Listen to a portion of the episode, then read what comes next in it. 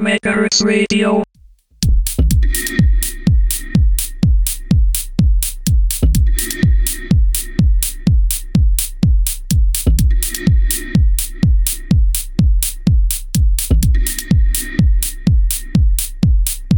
はい、今日もゲスト田村さん、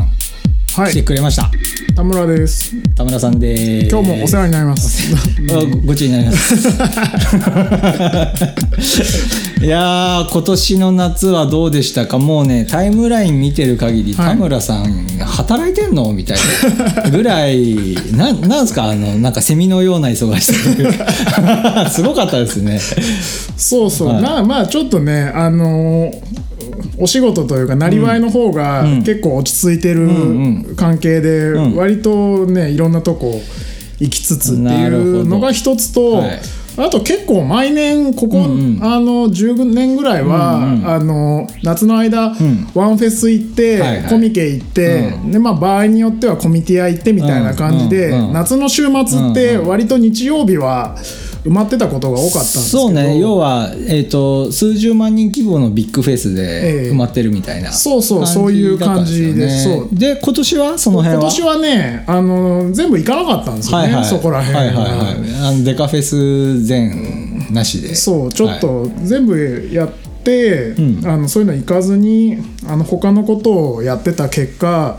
なんかね思った以上にやっぱりこう、うん、自分の中でのあの新鮮な面白みが、は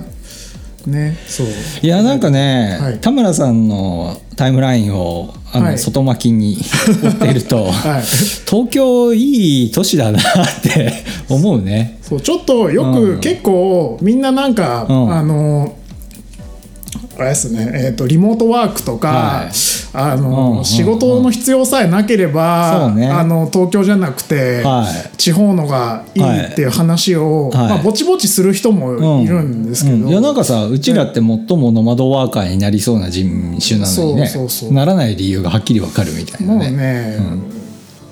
うん、面白いことが あ, あれやってるなって言って、うん、パッと行けるのがねやっぱ東京なんですよね、うん、ねそういう意味ではだからもう全然準備しなくっても、うん、ね週の頭ぐらいに情報ゲットしたら週末には行けちゃうぐらいのねそうそう感じ で, そうなんです、ね、半日で遊べる場所がこんなにあるのかっていうあのもう最近特にさあのーなんだスーパーハイエンドなっていうかさ、はいうん、もう超絶技巧系のものも見れればさ、うんうんうん、あとこう素人芸みたいなものもさ、うんうんうん、発展著しく そ, うです、ね、その辺もねなんかコーナー織り交ぜでいける感じになってるよね、うん、でなんか俺もあのつどつどインタビューとかで答えることが多いんだけど、はい、もうこっからの時代が虚構がフレームから飛び出すって俺は言い方してんだけど、うん、要はこうディスプレイ上だったり、はい、あの紙とかっていうそのメディアの中に虚構っていうのは存在してたんだけど、はい、最近もその虚構的なものがどんどんリアルな方に飛び出してきてて、うんうんうんまあ、それがこうリアルな場で遊べるあの体験体験的に遊べるものも増えたなみたいなのもあるのでだからまああえてこう足を伸ばしてね、はいうん、こうなんだろうポケゴー的な エーアール じゃなくて、はい、もう普通に実体質量を伴った狂った世界みたいな、うん、が楽しめるようになったなっていうのはあるよねうん、はいうん、じゃあちょっとお品書き的にも相当な収穫がこの夏はあったので、はいえー、とお品書き的に何を見てきたのかっていうのをちょっと今聞いて、はい、でまあちょっとコーナー分けしながらそれぞれちゃんとトピックについて話し合いたいなと思うので、はい、そういうやり方でいいですかはいはい、じゃあちょっとまずは、えーえー、と前回の放送であの、はい、何行くって言って言ってたところだと、まあ、まずいっこあのにじゅういちにじゅういちでやってた、えーまあ、虫店は、えー、と僕も行ったし、はいえー、と田村さんも行ってきた僕もね行きました、うんはい、なのでちょっと、まあ、虫店はぜひレビューしたいっていうのと、はいまあ、あとはあれだねあの日あの収録の日に、はい、あの田村さんが持ってきてくれていた、はいあのもうにじゅういっ世紀最大のマスターピースとなるであろう本、はい、あ、うんはい、あのさん体、あ、さん体ね、はいはいはい、さん体が、えーいや僕も速攻あの後読んで、えー、でちょっと田村さんとのねあの収録が相当先だってことが分かって言いながら、はい、僕すぐ読み終えちゃったあとすぐ田村と話したいと思ったんだけどずっとこうさ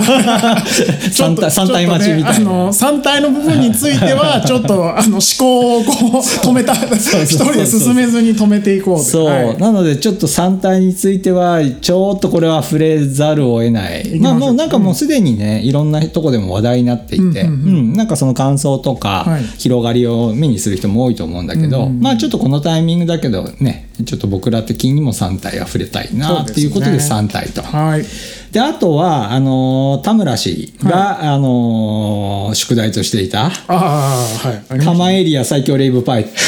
ー」でいいの？あのいっかげつにわたって、はい、あのいちにちあのよんじゅっぷんだけやってるフェスっていうフェスのねサンリオピューロランドピューロ夏フェスにせんじゅうきゅう、はい、こちらあの田村さん行ってきたらしいのでこれねちょっともう、はい行きましたもうねタイムラインの動画がすごすぎてもうもう痛いこれも痛いと思ってたんだけど羨ましいもうなん大の音がなんかそこまでなれるのかとあれはね、はい、もう相当最高のエンジョイをしたんじゃないかなと、はいはい、あの日は思いました ね, ねそれもぜひこうレビュー、はい、僕も楽しみにしてますと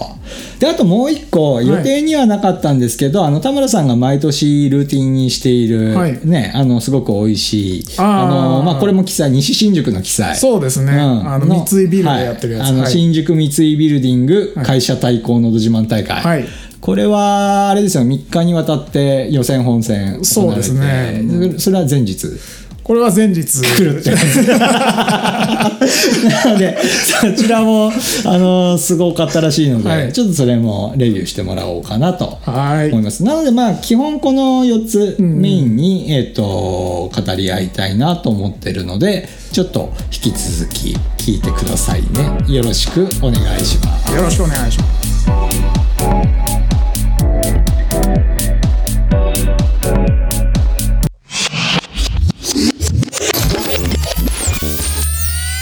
Knowledge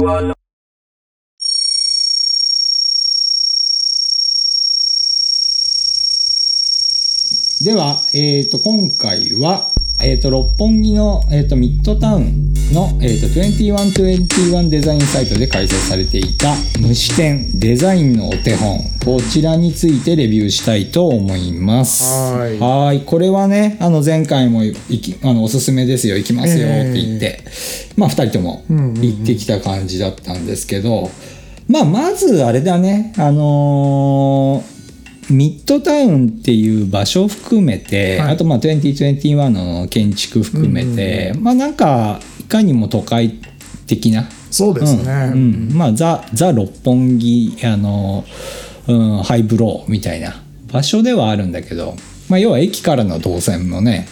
まあ、ちょほぼね、はい、直接というか地上に基本的に、はいまあ、出なくてよくて、うんまあ、六本木ヒルズ以降の六本木間っていう感じですね、うんうん、そうだねだからミッドタウンはねそれこそコナミさんが入ってたりするたりとかねあそうそうありますねオフィスがねそうそうそう、そうとかも含めてでまあなんかあのにせんひゃくにじゅういちに行くまでの間にもねもういわゆる高級店みたいなところをねこう通って上に抜けたりする動線もあったりしてねありますあります、まあ、なんかそういう抜け感はすごいよねあそこのねあそこは結構、はい、そうですね、うん、もう六本木的なものを、うん、もう、うんうん、ぶち込んでくるねちょっと注文の多い料理店のところの服を脱がされるねそうあの通路がねいやもう な,、ね、なんていうのかなあの風景に溶け込んでらっしゃる六本木のあのなんていうトライブの方々も、まあ、冬場はこうモンクレールのダウンを着込んだママさんやら、まあ、夏場はこの季節だとねあのベビーカーを連れ立ったこう若いあの所得の高そうな、ねね、そうあのねあの六本木のちょっと他の例えばまあ丸の内とか青山とかとちょっと違うところって、うんうんうん結構生活してますよ感を、ね、出す人の多さですよね だ, だからこう晴れの晴れの、えー、とアップタウンと毛のアップタウンがあるとするとやっぱ港区ならではのね毛のアップタウン、ね、そうそうちょっとねあの、はい、毛を意識してない風でこうどんどん出してくるノリのかましがあるなっていうのはね、はいはい、やっぱ思いますよね。なのでね、あのその辺含めて、はい、あの楽しみながら現地に向かえる、うん、そうですね。もう基本的にあのそこに あ, の、まあ、あそこら辺で何かしてるっていうことがない限りは、はい、あのそこもアミューズメントとしてちょっとやっていくっていう感じですよね。だから僕はね、今回無視点に臨むという気持ちであそこに向かったので、えー、こう生態系のようにねもうね、その、その目でその目がある。そうです。だからこう広いこう養老的な目でね、はい、あの街を僕は見れるので、はい、もうなんかすごい素晴らしい素晴らしいこうたしなんだ方がこう眺めながらね、僕はすごい天気のいい日に行けたんですけど行ってきました。でまあ早速なんだけど、はい、んとまず僕から、えー、えーと総じて良かったです。うんうんうん、あのなんかその他もいわゆるこう子供夏休みの子供向けの恐竜虫的な展覧会もいっぱいあるんですけど、ね、うん、この虫展に関してはまあどっちかっていうとアカデミックだったりデザインサイドからこう切れ込んでるので、うんうんうん、まあなんかこう洗練され具合とか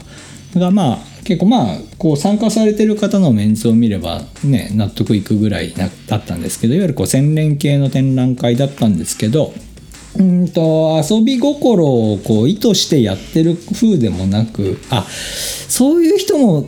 いたなって感じはしたんだけど、ちょっとそれは、うん、あのやっぱり、うん、佐藤すぐるディレクション、はいはいはいはい、僕多分前に、うん、あのこれの前ににせんひゃくにじゅういちに見に行ったのって、うんうん、デザインの解剖展で確か見に行ったのね、同じ佐藤すぐるディレクションで見に行ってて、はいはいはいはい、あここなるほどここら辺が佐藤すぐる引き出しだなっていうね、はいうんうん、雰囲気をちょっとデジャブを感じるところはね、うんうんうん、ぼちぼちありましたね。あったよね、うん、だからえっとね、全体的にすごく洗練されてたので僕は見応えあったんだけど、はい、なんかいわゆるこうお作法として参加されてる方とガチ勢とか、うんうん、もうなんか僕的には結構くっきり見える感じはした。で、まあ、あとはこうメインフィーチャーされてる人が意外だったんだけど、はい、あのー、やっぱ意外なことにどっちかっていうともう小檜山県辞典みたいなあそれは ね, ねやっぱりちょっと僕も第一印象として、うんはいはい、あのもう小檜山県、はい半分以上小檜山健二だなっていうね。うん、ねねだからこう小檜山健二展を養老さんがバックアップしてるみたいなそのぐらいのこう、ね、ガチ度が。そうですね。うん、だからまあ情報量というか展示内容量を含めてでいくとやっぱ小檜山さんのものがね、うんまあ、こう圧がすごい強かったのでそういう意味でも僕は満足感があったんだけど、あでその小檜山健二さんって、えー、と改めてご説明すると、はい、あのマイクロプレゼンスシリーズのね、はい、あの昆虫のあの高解像度な画集で有名なあの方なんですけど、ね、その方のう、ねうん、アプローチが素晴らしい。そう今回もね、うん、あの新作で、はい、何でしたっけ、飛びケラ飛びケラ飛びケラ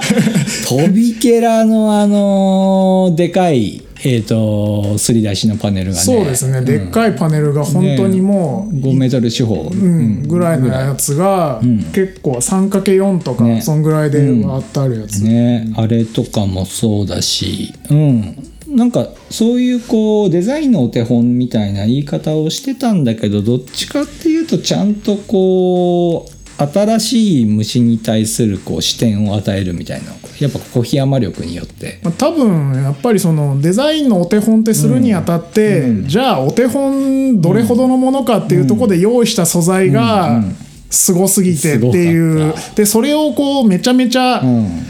でかくすって出すだけで割ともう全然ね、うん、あの出し物としてひゃくてん以上になっちゃうというか、うん、下手にいじりづらいみたいなね、うんうん、だからあれもさ、いわゆるこうちょっとテクノロジーアート的な部分もあってやはり今のカメラ技術のあの撮り方、はい、要は、えーと、すごい小さいものなので、えーえーと単焦点ピンピン、はい、ピンを当た、当てた部分を大量にずらしながら撮ったものをつなぎ合わせて、うんうん、でベタピンであのすごい小さい、はい、小さいものが、あのー、引き伸ばされてるっていう絵なので、だからあのこう特にこの虫展だとこう実物の虫のサイズっていうのがね、あの標本として見れた上で、はい、その小檜山さんの写真っていうものとこうそのもの同士を比べるってことはしないんだけども、うん、なんかこうスケール感の違いというかね、はい、それがこうちょっとサイエンスっぽさもありね、そうですよね、が良かった、うん、だからこれはちょっと今後かこの次からさん体とかともつながるんだけど、はい、要はこう量子力学じゃないけどこう自分の目に見えてるものと、うんうんうん、あの実際に起こることとか、はい、こうそこに内包されてるもののスケールの差のこうギャップが、うんうん、あの日常暮らしてる僕らからするとね、なかなかフォーカスを当てれないこう確かにレンジでそうですよね、うん、あのもうすでにちょっと体が半分以上インターネットに馴染んでる我々としては拡大していけばしていくだけディテールが豊かに存在するっていうこと自体がちょっとすごいじゃないですか。そうだからこうミクロマクロのこう脳内変換が追いつかない系の、そうそう、や、やっぱこうすごく小さいもの、小さくなればなるほどすごいでかいものとイコールになるっていうね、うん、あのこの前のあのえっとスカムカルチャーとハイブローカルチャーは地続きだみたいな話と一緒で、なんかそれもすごい感じて、うんうん、まあそれはこう総評的な感想だったんだけど、はい、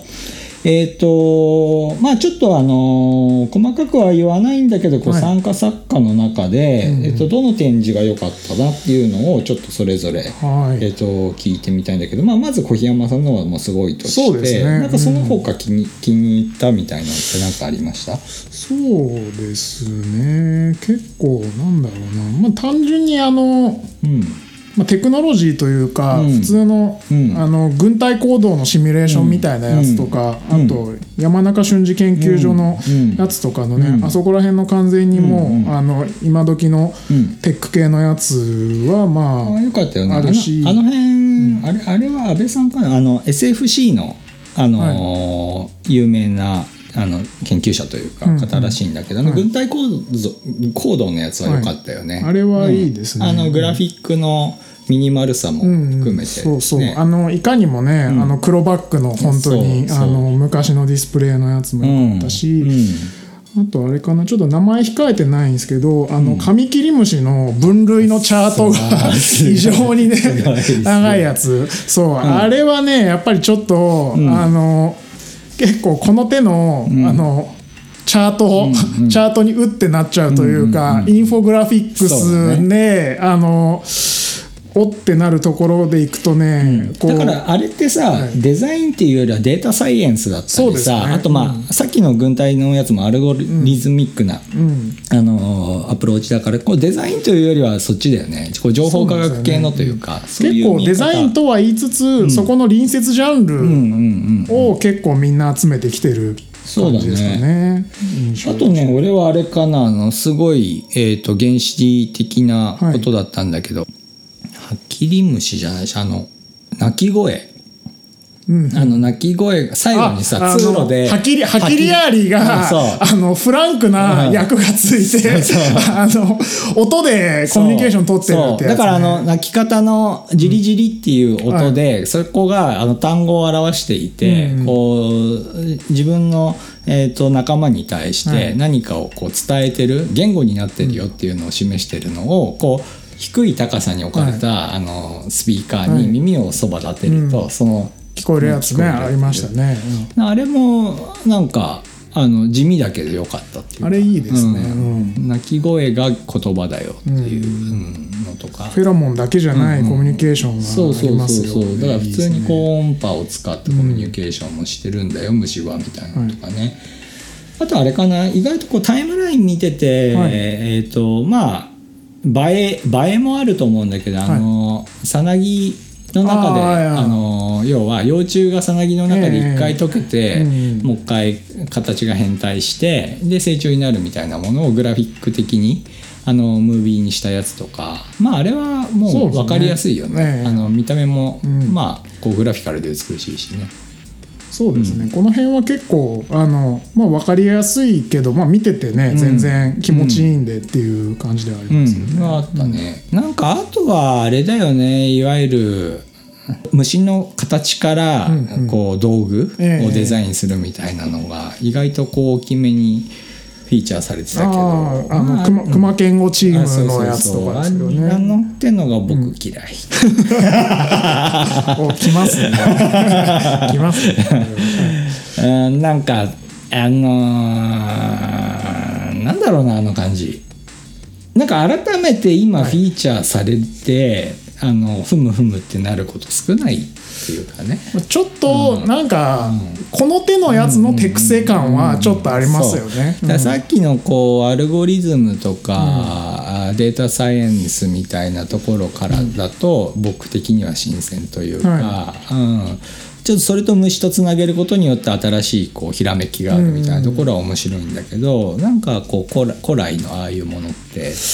うん、なんか特に響かない、ね、そうですね、うん、もう、もうそ、もう一段か二段、うんそうね、そっから、うん、そっからこれがそうなるのっていう感じにならないと、うん、今回のやつってまあ多分あのそこまで深く掘り下げていくのって多分本当に企業とかが、うん、あの アールアンドディー で入った上でこうなりましたっていう感じにならないと難しいと思うんで、今回の展示のレベルだと、ねうんまあ、分かりにくさもあると思うし、うんまあ、しゃあないとこはあるにせよ、うんうん、そうでもないなっていうね。そうだからああいう切り口でいくんだったらもっとこう虚構的なワンダーみたいな、うんうんうん、こう飛躍してもう一個人間のアーティフィシャルなこうアイデアが含まれると、あの要はこう経てそこに気づきましたよこれに使えますね、うん、を経ての虚構みたいなとこまで行ったら驚けるんだけど、はい、そうですね、そこの距離感の方が、うん、まあ面白いっていうのはね、うんうん、ありますよね。でそこはねあの僕もデザインとアートを横断しながらやってる人間からするとそこがこうデザインの限界かなみたいに見えちゃうっていうか、はい、やっぱこうワンダー側まで引っ張れる、うんうん、こう、こう力技とか妄想力があった方が嬉しいっていうところでいくと、はいうんそこはあの僕的にはあの星を減らすそうですね、まあ、そ, その中でいくと、うん、あのアメンボの足の表面張力を、はいはいはい、あのこうみっつの足で再現したやつがあったじゃないですか、うんうんうんうん、あれも確かに、うん、あの表面張力のところの縁のとこ見てると、はい、おすごいなってなるんですけど、うん、多分あの展示を維持するために、うん、すごい細かいカウンターウェイトが全部各足の、はいはいはい、端っこに微妙にずらして置いてあっていやーこの苦労してギリギリちょっと、ね、あの地球ゴマが宙に浮いてますみたいな感じな、ね、要はこうアメン、アメンボのサイズで、うん、なぜ水に浮いてるのかっていう、うん、あの表面張力の姿をもう巨大なものでも表面張力で浮くことができるんだよみたいなシミュレートをこうリアルに再現するみたいなあの試みなんだとは思うんだけど、はい、やっぱそこのこう踏み込みがあの浅いというかね。そうですね。ちょっと、うん、あの微調整の苦労が見え、 見えちゃってるところがちょっとねあの、うん、もうちょっと夢見させてほしかったなっていう、うん、そうね。だからそこは工学的なアプローチでいくと、うん、やっぱこう社会実装する手前のところの、うん、なんかこう論文レベルのものに見えちゃうっていうかね。そうですね。だからそこって僕はどっちかっていうと現場にいる人間からすると、うん、そこから先の落とし込みが異常に苦労するんだよっていうものを知ってるから、うんうんうん、そこを踏み込んでないとそれ別に佳作じゃんあの終作じゃんみたいな。そうですね。まあまあそこはやっぱり、うん、あの展示のスケールっていうか、うん、この時のためのやつですよっていうとこではね、うん、まあねまあ多分予算とかこういうご、うん、ねあのグループ展的なあの意味もあるので、うん、あの深く、はいうん、落とし込めるほどのあの条件がそもそも彼らにはね、うんうん、与えられてなかったんだろうなと思うから、まあ、そこはエクスキューズとして理解できるんだけど、まあ、だからそれこそさ、うん、小檜山さんのようなさ、はい、もうガチのものとああいうものが並ぶとやっぱこう評価基準がねそうですね、うん、あのちょっとそこのなんかあの弱さというか、うん、言ったらマイクロプレゼンスはもうずっとな、うん、何年もあのもうちょっとね元祖マイクロプレゼンス屋でやってるわけじゃないですか、うんうん、そう、そうだから社会実装かつ本人のこう研磨がこう進んでるものと、うんはい、その途中のひらめきみたいなものとがこうと等価で並ぶので、うん、そこはこう評価が上振れしちゃうから、うんまあ、どうしてもこうねう、うん、感動っていうのは下がっちゃうっていうそこのシャーなさはありますね、うんうんうんうんまあ、ただあの、あの規模の、うん、と展覧会で何を見せるのかっていうのでいくとねああいう大きいもの、うんうんうんうん、が並ぶっていうのはまあ必要だとは思うので、うん、まああれはどっちかっていうとこうなんつうのかなあの展覧会を成立させるための、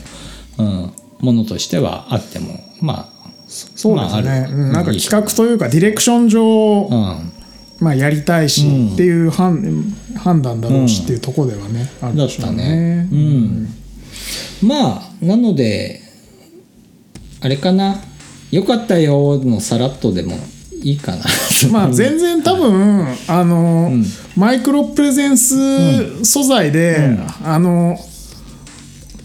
壁面全部にあれがボーンって投影されてて、うんうん、あのちょっとアンビエントというか、はいはい、ベースがちょっと入ってるみたいなやつに合わせてずっとポコポコ言ってる、うんうん、あれ、あれだけで、うん、まあ相当楽しいっていうのはあるので、ね、あとまあ標本もそうそう標本のレベルが高いですよね、うんうんうん、もうバッチリあの左右対称になってて、うん、色あせとかも全然してない、うんうん、あの、うんやつがバーって並んでるんで、うんはいまあ、そこでリアルサイズを見た、うん、最初に見た上でマイクロプレゼンスドって見るっていう、うん、あそこの体験でね、うん、もう十分もう、ねうん、ひゃくてん以上だなっていう感じだと思います。いいよね、僕は。うん、だからこうエデュケーションとしてもバッチリだし、うんうん、そこはいいなっていうあの要はこう元祖マジョーラカラーみたいなねそうですね、うん、もう構造色のねあの先生がっていう感じ、ね、あともう一個は、はい、まあその、えっと、全体の見応えを担保する一要素として、うん、養老先生の一言コメントがこう会, 会場の動線の中にポコポコキャプションのように置かれてて、ね、時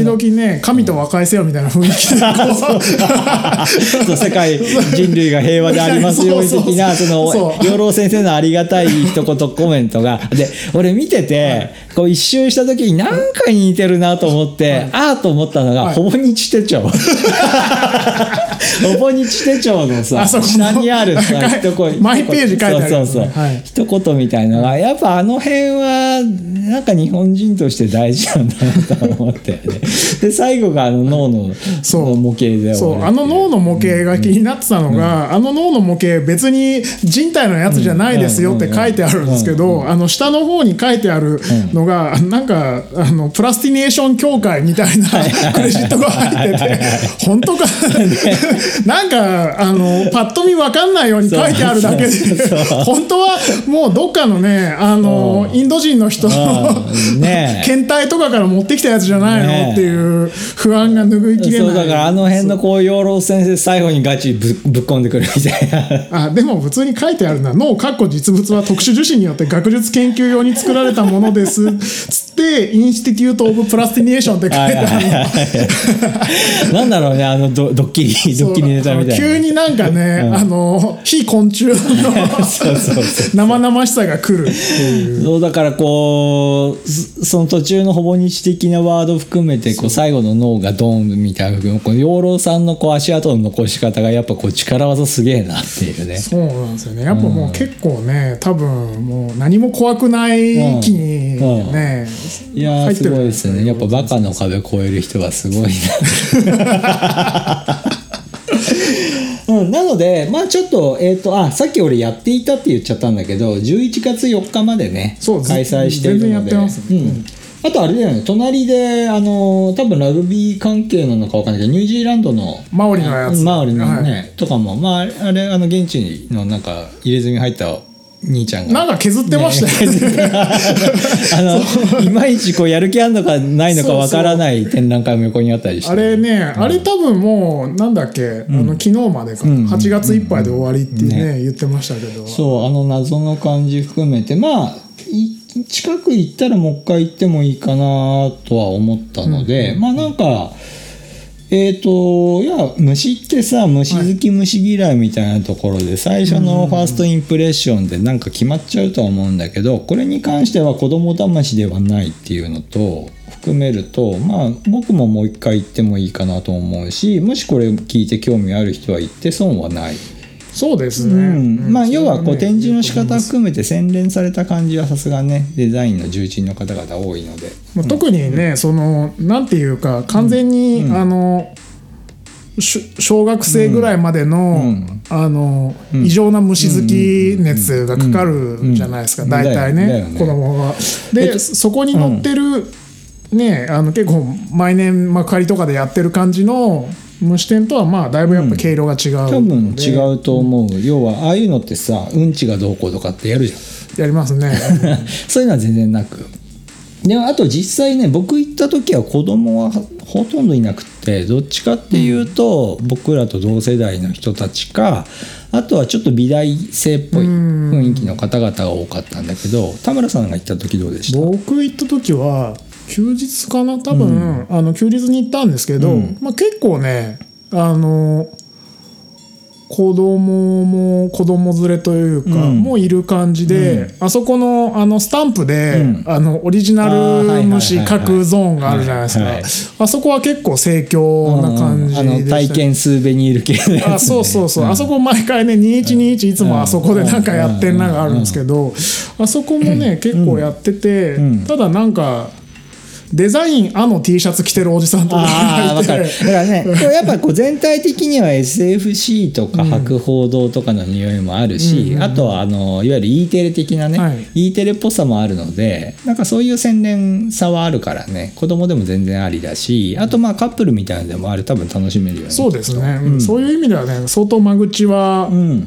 まあ、完全に虫が生理的にダメなね、あの人でなければ、まあそもそもそういう人は今ここまであの話聞いてるだけで止めてる可能性が高いです、うん、でもさ、はい、その嫌悪感みたいなのでいくと、あの超指向性スピーカーのやつすごくなかった？ああ、ありましたね。上の方にスピーカーあって、あの立ってる場所に直接音を当てるっていう、あの落合さんが研究してるようなやつと近いと思うんだけど、はい、やはりこう指向性がすごく狭まってるスピーカーで、はい、こう局所的に音を放出して、こう虫が飛んでるように聞こえるみたいな、うんうん、あれとかこう生理的にうわっとなるっていうかもしれない。あ、ちょっとね確かに、うん、あのゾクッとね、そうそうそうそう、分かってても来るとこがありましたね。ね、うん、だからなんかそういう音体験で言うとさっきのあのあの。虫の言語と、うん、さっきの超指向性スピーカーのやつとかは、まあ、少しこう生理的に訴えるものはあれはね、結構そこの完全に、うん、あのビジュアルとして、うん、あの今まで、うん、あの展示がされてた虫の、うん、虫がもう一段パッとこう生々しく、ね、そうだね、来る感じでしたよね、うん、そこでかつ音だからさ、こう視覚的触覚的じゃないさ、あの妄想フィルターかかるからさ、はい、そうそう、ゾワゾワが本当にゾワっていうのが気持ち悪いと思ってる人はあの音によって呼び覚まされる気持ちよさ、 あ, あとあれあのベトナムだっけ、 あ, あ, あ,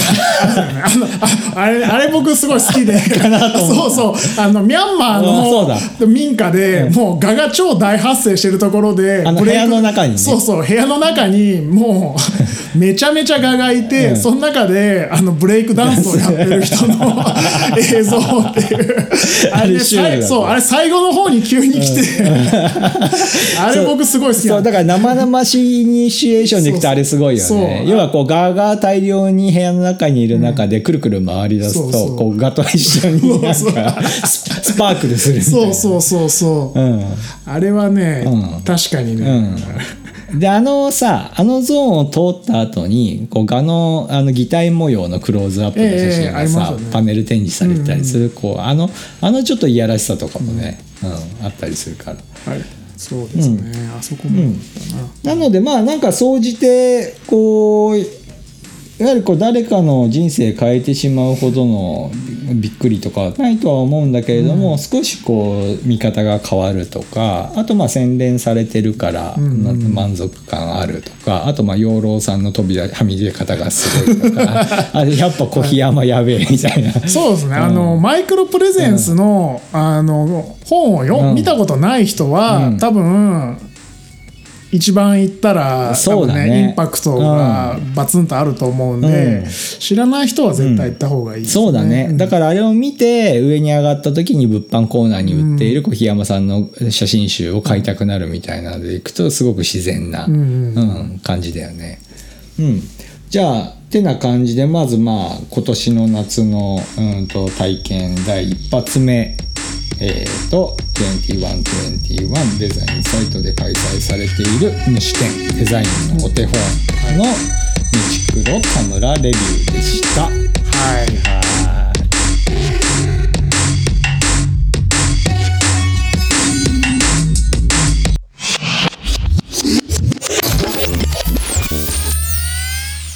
い。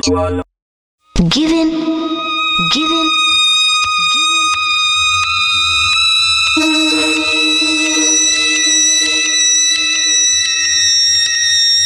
いやー、えーと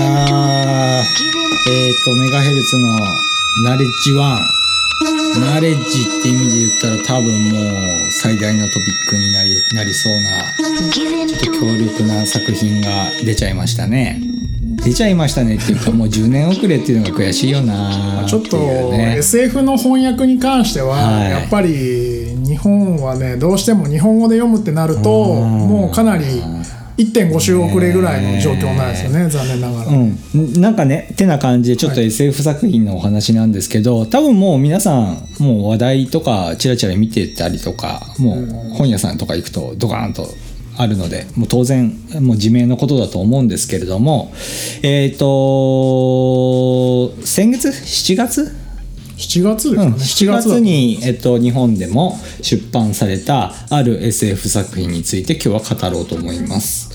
えっと劉慈欣、劉通信さんが書いた、はいえっと、エスエフ 超大作さんたいっていう作品について今日はレビューしたいと思いますと。いやあのねこの作品と僕もまあなんかこうワイヤードやら何やらでチラチラチラチラ当然情報は知ってはいてで僕はあの エスエフ 自体はそこまで明るくはないのでまああのずっと楽しみに心待ちにしてたってわけじゃなかったんだけどまあ前回放送あの収録の時にあの田村さんがついに出ましたみたいな感じで持ってきてくれてわああ出たんだっつって慌てて買った感じだったんだけどちょっとあの僕も エスエフ 明るくないとはいえお仕事でね、はいうん、少なからず関わってるのでまあなんとなくこう エスエフ の流れみたいなものは追ってはいるんだけど、うんまあ、ちょっとびっくりしましたね今回のさんたいは、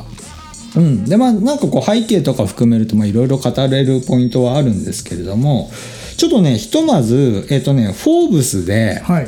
えっと、昨日あのー、出た記事うんまあ、しちがつじゅうはちにちに出た記事が、はいまあ、なかなか、あのー、ちゃんとおすすめするにあたってはよく語られてるなと思ったので少しだけ触りでそれも書きたい、はい、あ伝えたいんですけど、はいまあ、フォーブスが言うには、まあ、まずタイトルね、うん、中国の エスエフ 小説さんたいが大ヒット、うん、その妄想力がとにかくすごいというので首藤さんという方が、えー、あの記事を書かれてるんですけれどもまあね、彼が言ってるんですけど、うんとまあ、国の力や勢いを測る物差しといえば、まあ、一般的には ジーディーピー で測るんですけど、うん、っていうのが、まあ、いかにもフォーブスらしい切り口なんだけど、はいうんまあ、その ジーディーピー で測るっていういわゆるこう経済的なというか国力的な見方もあるんだけども、えっと、未来を見通すにも新しい物差しは必要だよねって彼は冒頭で言っていて、えーえっと、ある国の潜在能力を 見, 見抜くにはどうすればいいだろうか、うん、それはその国の妄想力を測ればいいっていう、まあ、ちょっとねこれあの僕もさんたいを読んだ時に、まあ、真っ先に感じた感想なんだけれどもまあ、要は、えーと、国を見るときにいわゆるこう経済とか軍事力とかを見る以外にもやっぱこう文化の力みたいな、うんうん、文化がどれだけこう強いものを持ってるのかってやっぱすごい大事だと思ってて、まあ、彼もそういう意味でこの妄想力を測ればいいって言ってて、うん、でまあでどうやってっていう言い方してるんですけど具体的にはその国の エスエフ 小説を読むのであるって首藤さんは言ってるんですよ。はいはい、で今、えーと、日本が中国に抜かれてうんなんて言ってこう中国の攻撃力がものすごいスピードで上がってるっていうのは当然のように皆さんも実感してると思うんだけど、はい、ちょっとこと文化に関しては僕もこうお仕事で中国行ったりしててまあ経済的な発展とかね、まあ、高いビルが建ってるとか、まあ、当然そういうところはもう当然のようにもう絶対勝てねえっていうところは感じてたんだけどちょっと文化的なところが見えづらかったんですよ。うん、うん、でも当然こういうこう文学みたいなものに触れることもないしアートの方から見ていても今日本にいて僕の情報収集力で見れるようなものって、まあ、やっぱりちょっと中国のアートみたいなものも、はい、そこまでこう文化的にこう、うん、ガツンとくるようなものって見たことないし、うん、であの僕でいうとこうデザインのようなものとか、はい、こう出版系のそのまあなんかルックのとことかね、えーまあ、当然漫画アニメみたいなものもまだまだあの日本の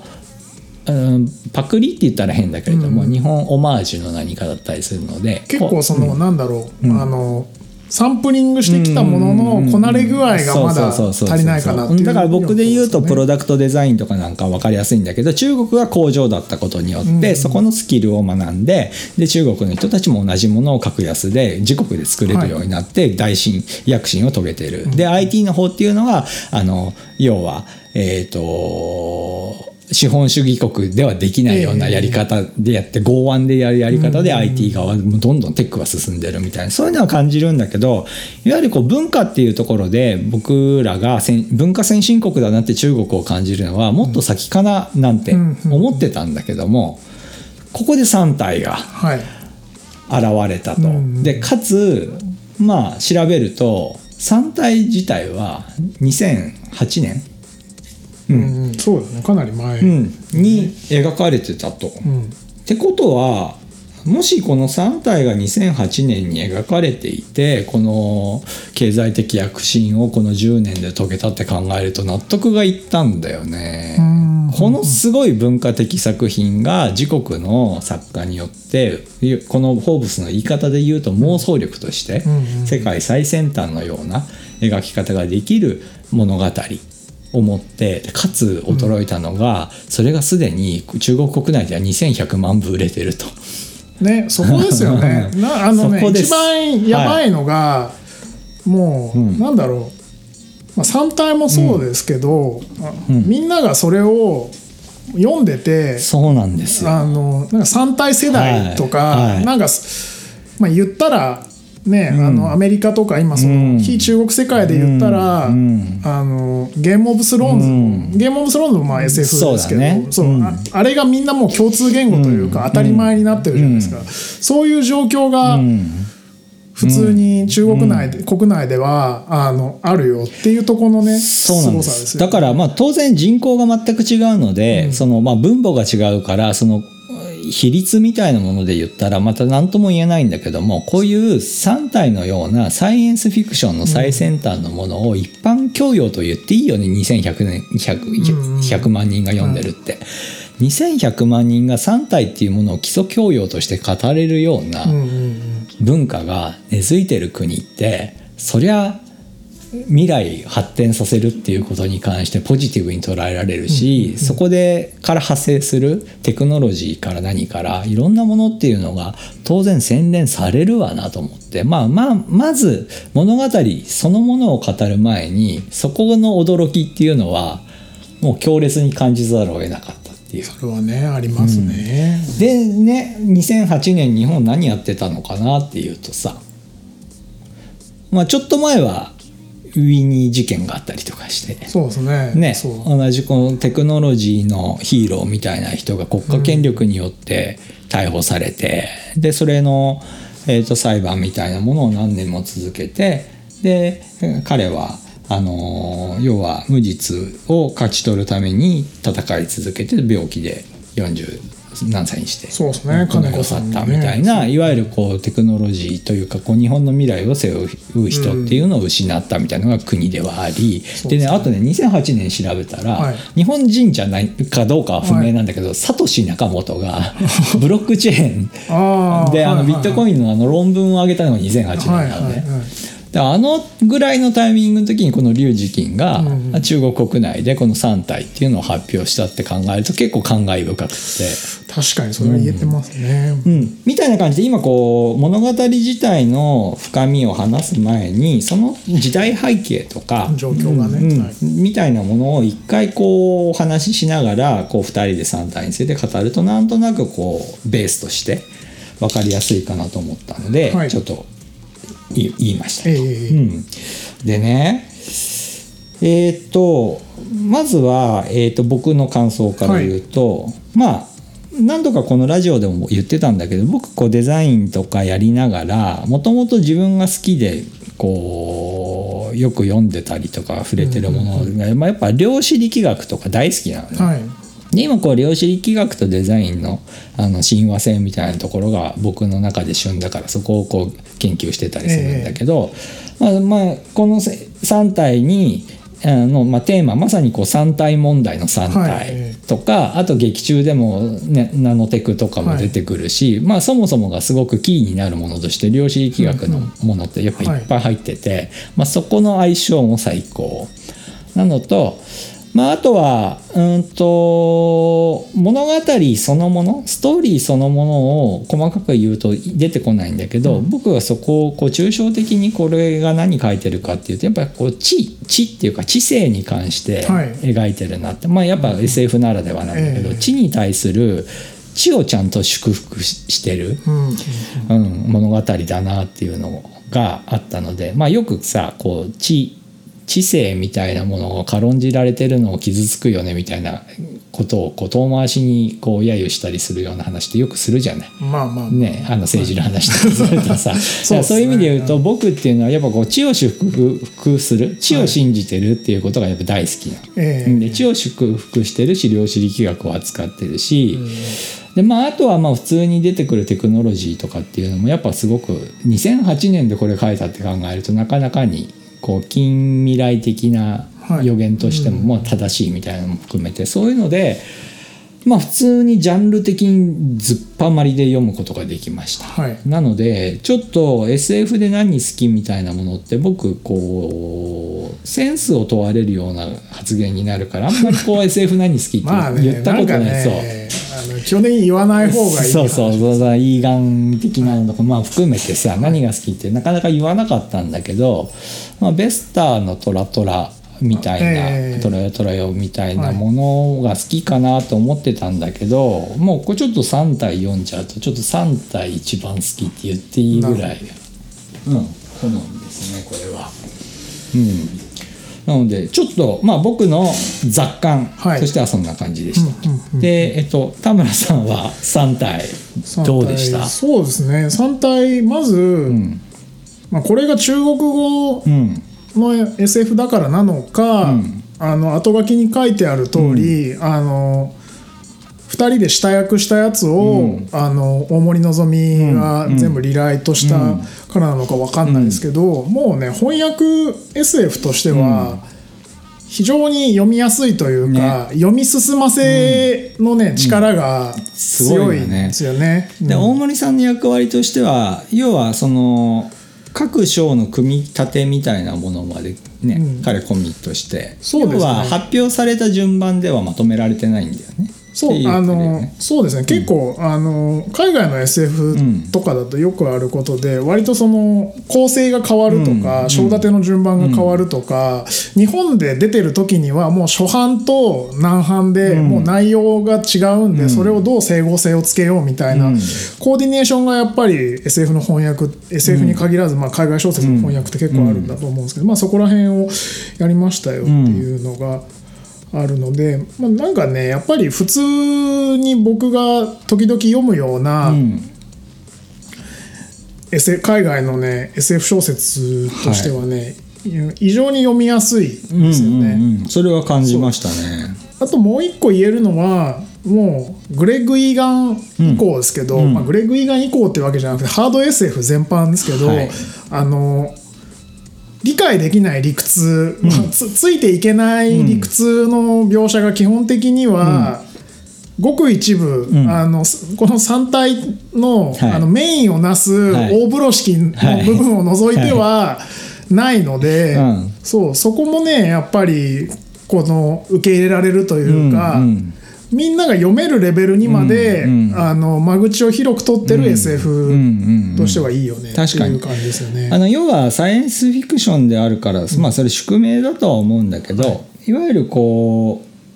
うサイエンスとしてまだ解明されてないとか、はい、発展途上のものの先の話を考えるっていう意味でいくと、うん、やっぱそのとんでも成分をよく突っ込まれたりとか言及されたりすることあるし、はい、特にさん体問題なんてねあの一番難しい、はいうん、要はこう数学的な解明とまあそのなんつうのかな、えー、要はかか仮説を立てたものをあの実証する方法がすごく難しいものなので、うんうん、まあ、そもそもがこう三体問題っていうものは人間としてはこう解明することが難しいなってことを言われてるから、はい、そもそもこう実感としてこうイメージすることが難しい問題だったり、うんうん、まあ、あと量子力学でもいろんなそういうのってあるんだけど、だからそこが複雑にあるにもかかわらず読み口、読みごたえとしては別にそこがね引っかかることなくっていうか、そうですね、うん、あのやっぱりなんだろう、結構そういうこれこれこういう、まあ、未知だったり、うん、基地ではあっても、うんうん、あの制御不能の現象が起きた結果、うんうん、あのこういうことが起きますよっていうところの、うん、こういうことが起きますよっていう結果の部分はビジュアル的に想像しやすかったり、あの起こることが結構スペクタクルな絵面みたいなものを意識して描かれてるせいで、やっぱりねそこが非常にあの絵面が想像しやすいっていうのがでかいんですよね。リーダビリティの高さと合わせて、うんうん、あの上限理論なんかもそうなんだけどさ、こう工事のものを表すときってさ、さんじで暮らしてる僕らからすると工事のものってそもそもこうビジュアル的にも感覚的にもイメージできないっていうさ、そうなんですよ、絶対的な問題あるじゃん、はい、そこを三体問題っていうのをこうややこしい数式のようなものでイメージさせるんじゃなくて、太陽がみっつある、そうですね、うん、太陽がみっつある結果、あのむちゃくちゃなことになる世界があって、うん、でそのむちゃくちゃなことのもとで文明がどうなってきましたよっていうのが、うんうん、やっぱりね、あのその僕らに僕らっていうか、まあ、ほとんどの、うんうん、あのまあ、割と普通の教育を、うん、あの受けてる人が読んでイメージしやすいものに落とし込んでるっていうのが、もう三体の段階では、うん、あの非常にまあやっぱりマスに対してきっちり来る感じだなっていうところなんですよね。ね、すごい。それがさ、この龍磁金がさ、はい、発電所のエンジニアで趣味で書いてるたっていうのとかさ、なんかね、うん、あの三体の前に、うん、結構前に出て、うん、あの三体の一部が書き直されて載ってる折りたたみ北京っていうあの中国の エスエフ アンソロジーがあるんですけど、俺すぐ買った。そうあれ見ても書いてる人がね、みんな専業の作家っていないんですよね。全員なんかあの Google のエンジニアでえーと作家でコラムニストで振付師でとか映画監督やってあの書きますみたいなね、結構本当に多分やっぱり中国であの作品をものする人ってやっぱりなんかそういうハイパーインテリゲンチャ的なね、あの知的、知的セレブリティの層がやってる感じなんだなっていうのがね、結構その折りたたみ北京読んだ時の感想なんですよね。だからいわばさ同人みたいな、うん、同人みたいなもののレベルっていうのがここにあるって考えるとすごいな。 で, で結果このさん体って、まあ、日本ではにせんじゅうきゅうねんに翻訳版が、はい、出版された。で、うん、欧米では賢龍が、はい、あの翻訳してにせんじゅうにねんとかだっけ、うん、そうですね、うん、結構まだ、うん、あの普通に、うんうん、オバマが、うんうんね、大統領だった時にそうそうそう今こんなん読んでますって言ってたぐらいなんで、ね、割ともうちょい早いんです。ヒューゴ賞まで取っちゃった。そうなんですよ。すごい。でも全然僕そういうこうシーンとして覚えてなかったのでびっくりしたんだけど、はい、実際この中華 エスエフ みたいな分野って、まあ、賢龍とかはさすがに僕も見聞きしてるんだけど、ええ、いわゆるその中華 エスエフ 自体って盛り上がりって見せていたんですか？僕もそんなに別に エスエフ にね、うんうん、明るいわけじゃないんですけど、うんうん、日本で少なくとも出てるのって賢龍、うん、と、うん、さっきの賢龍が編集した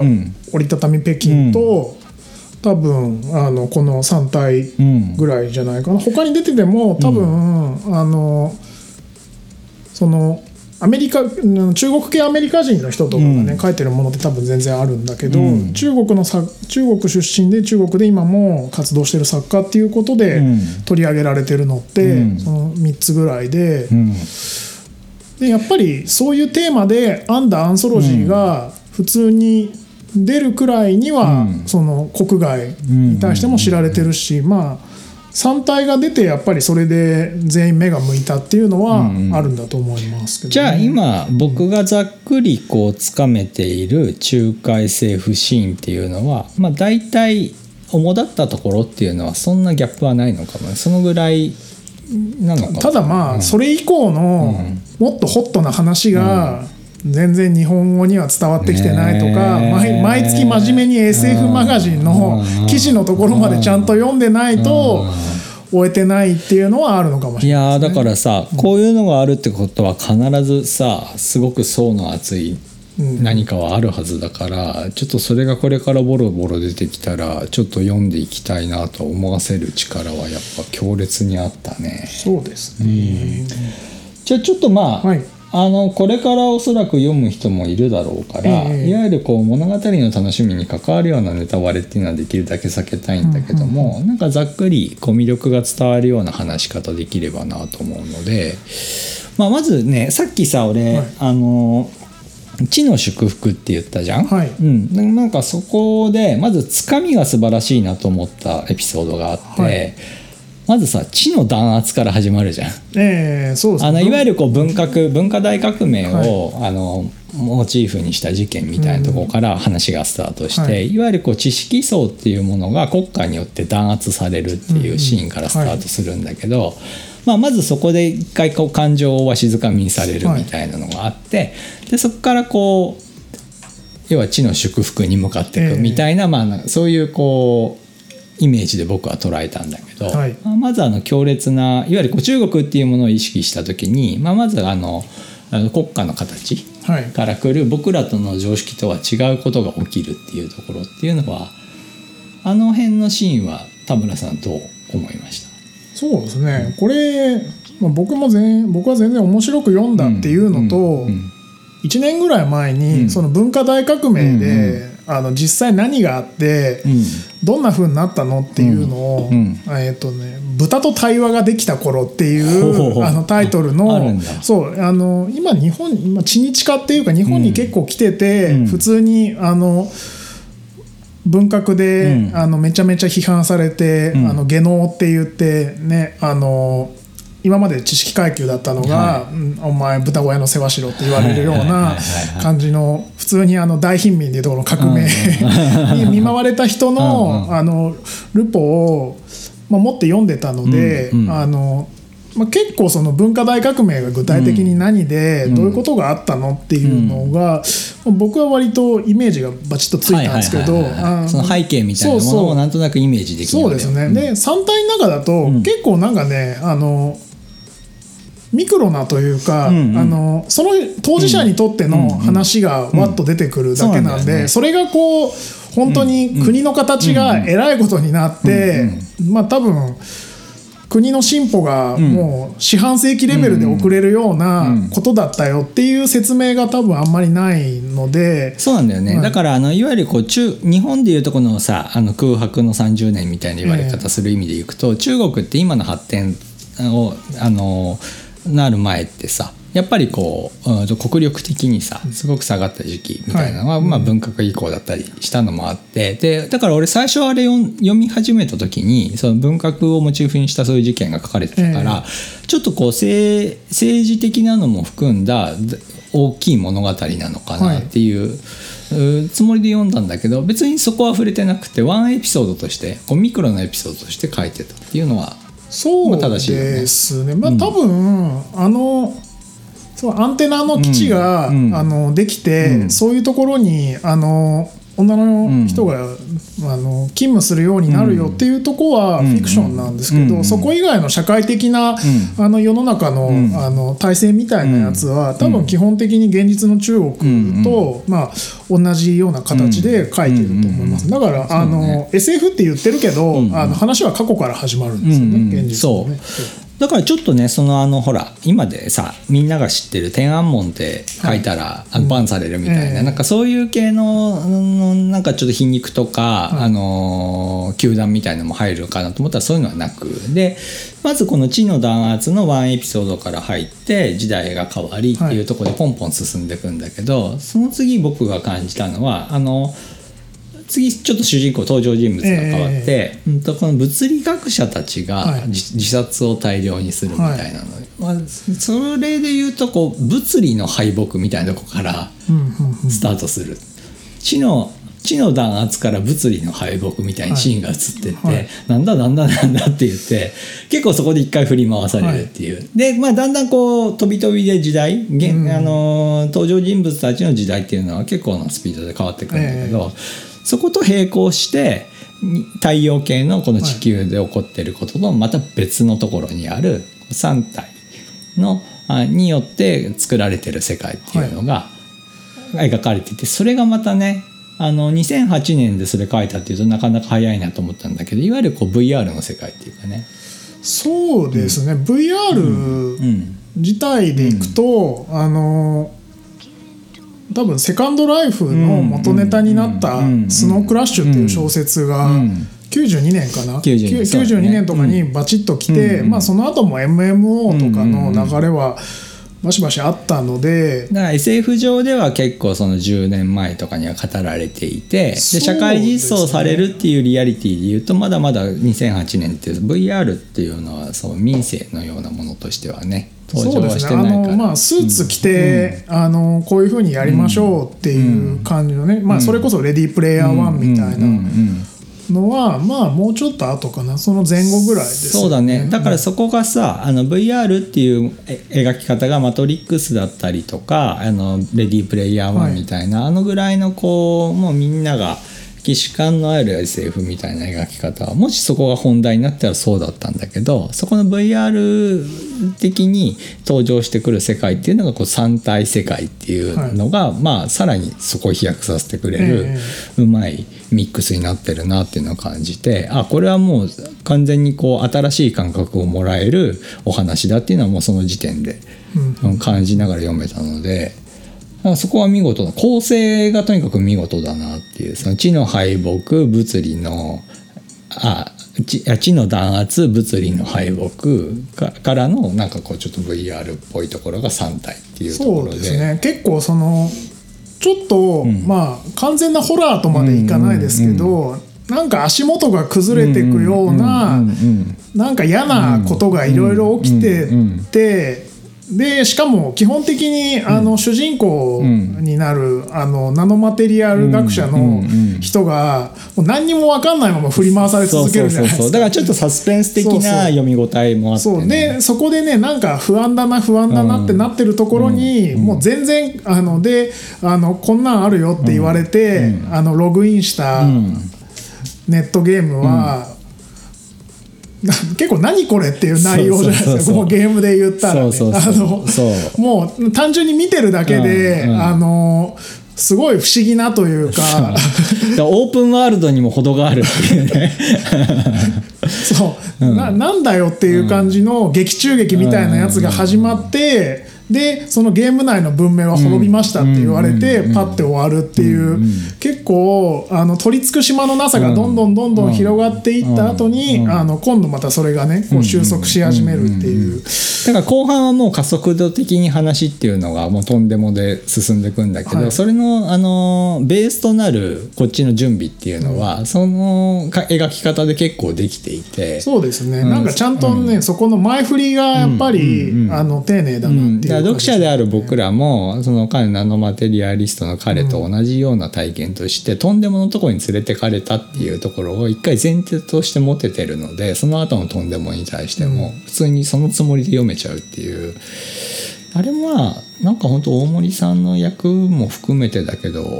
なんか文学作品としてもすごいなんていうのかな、うん、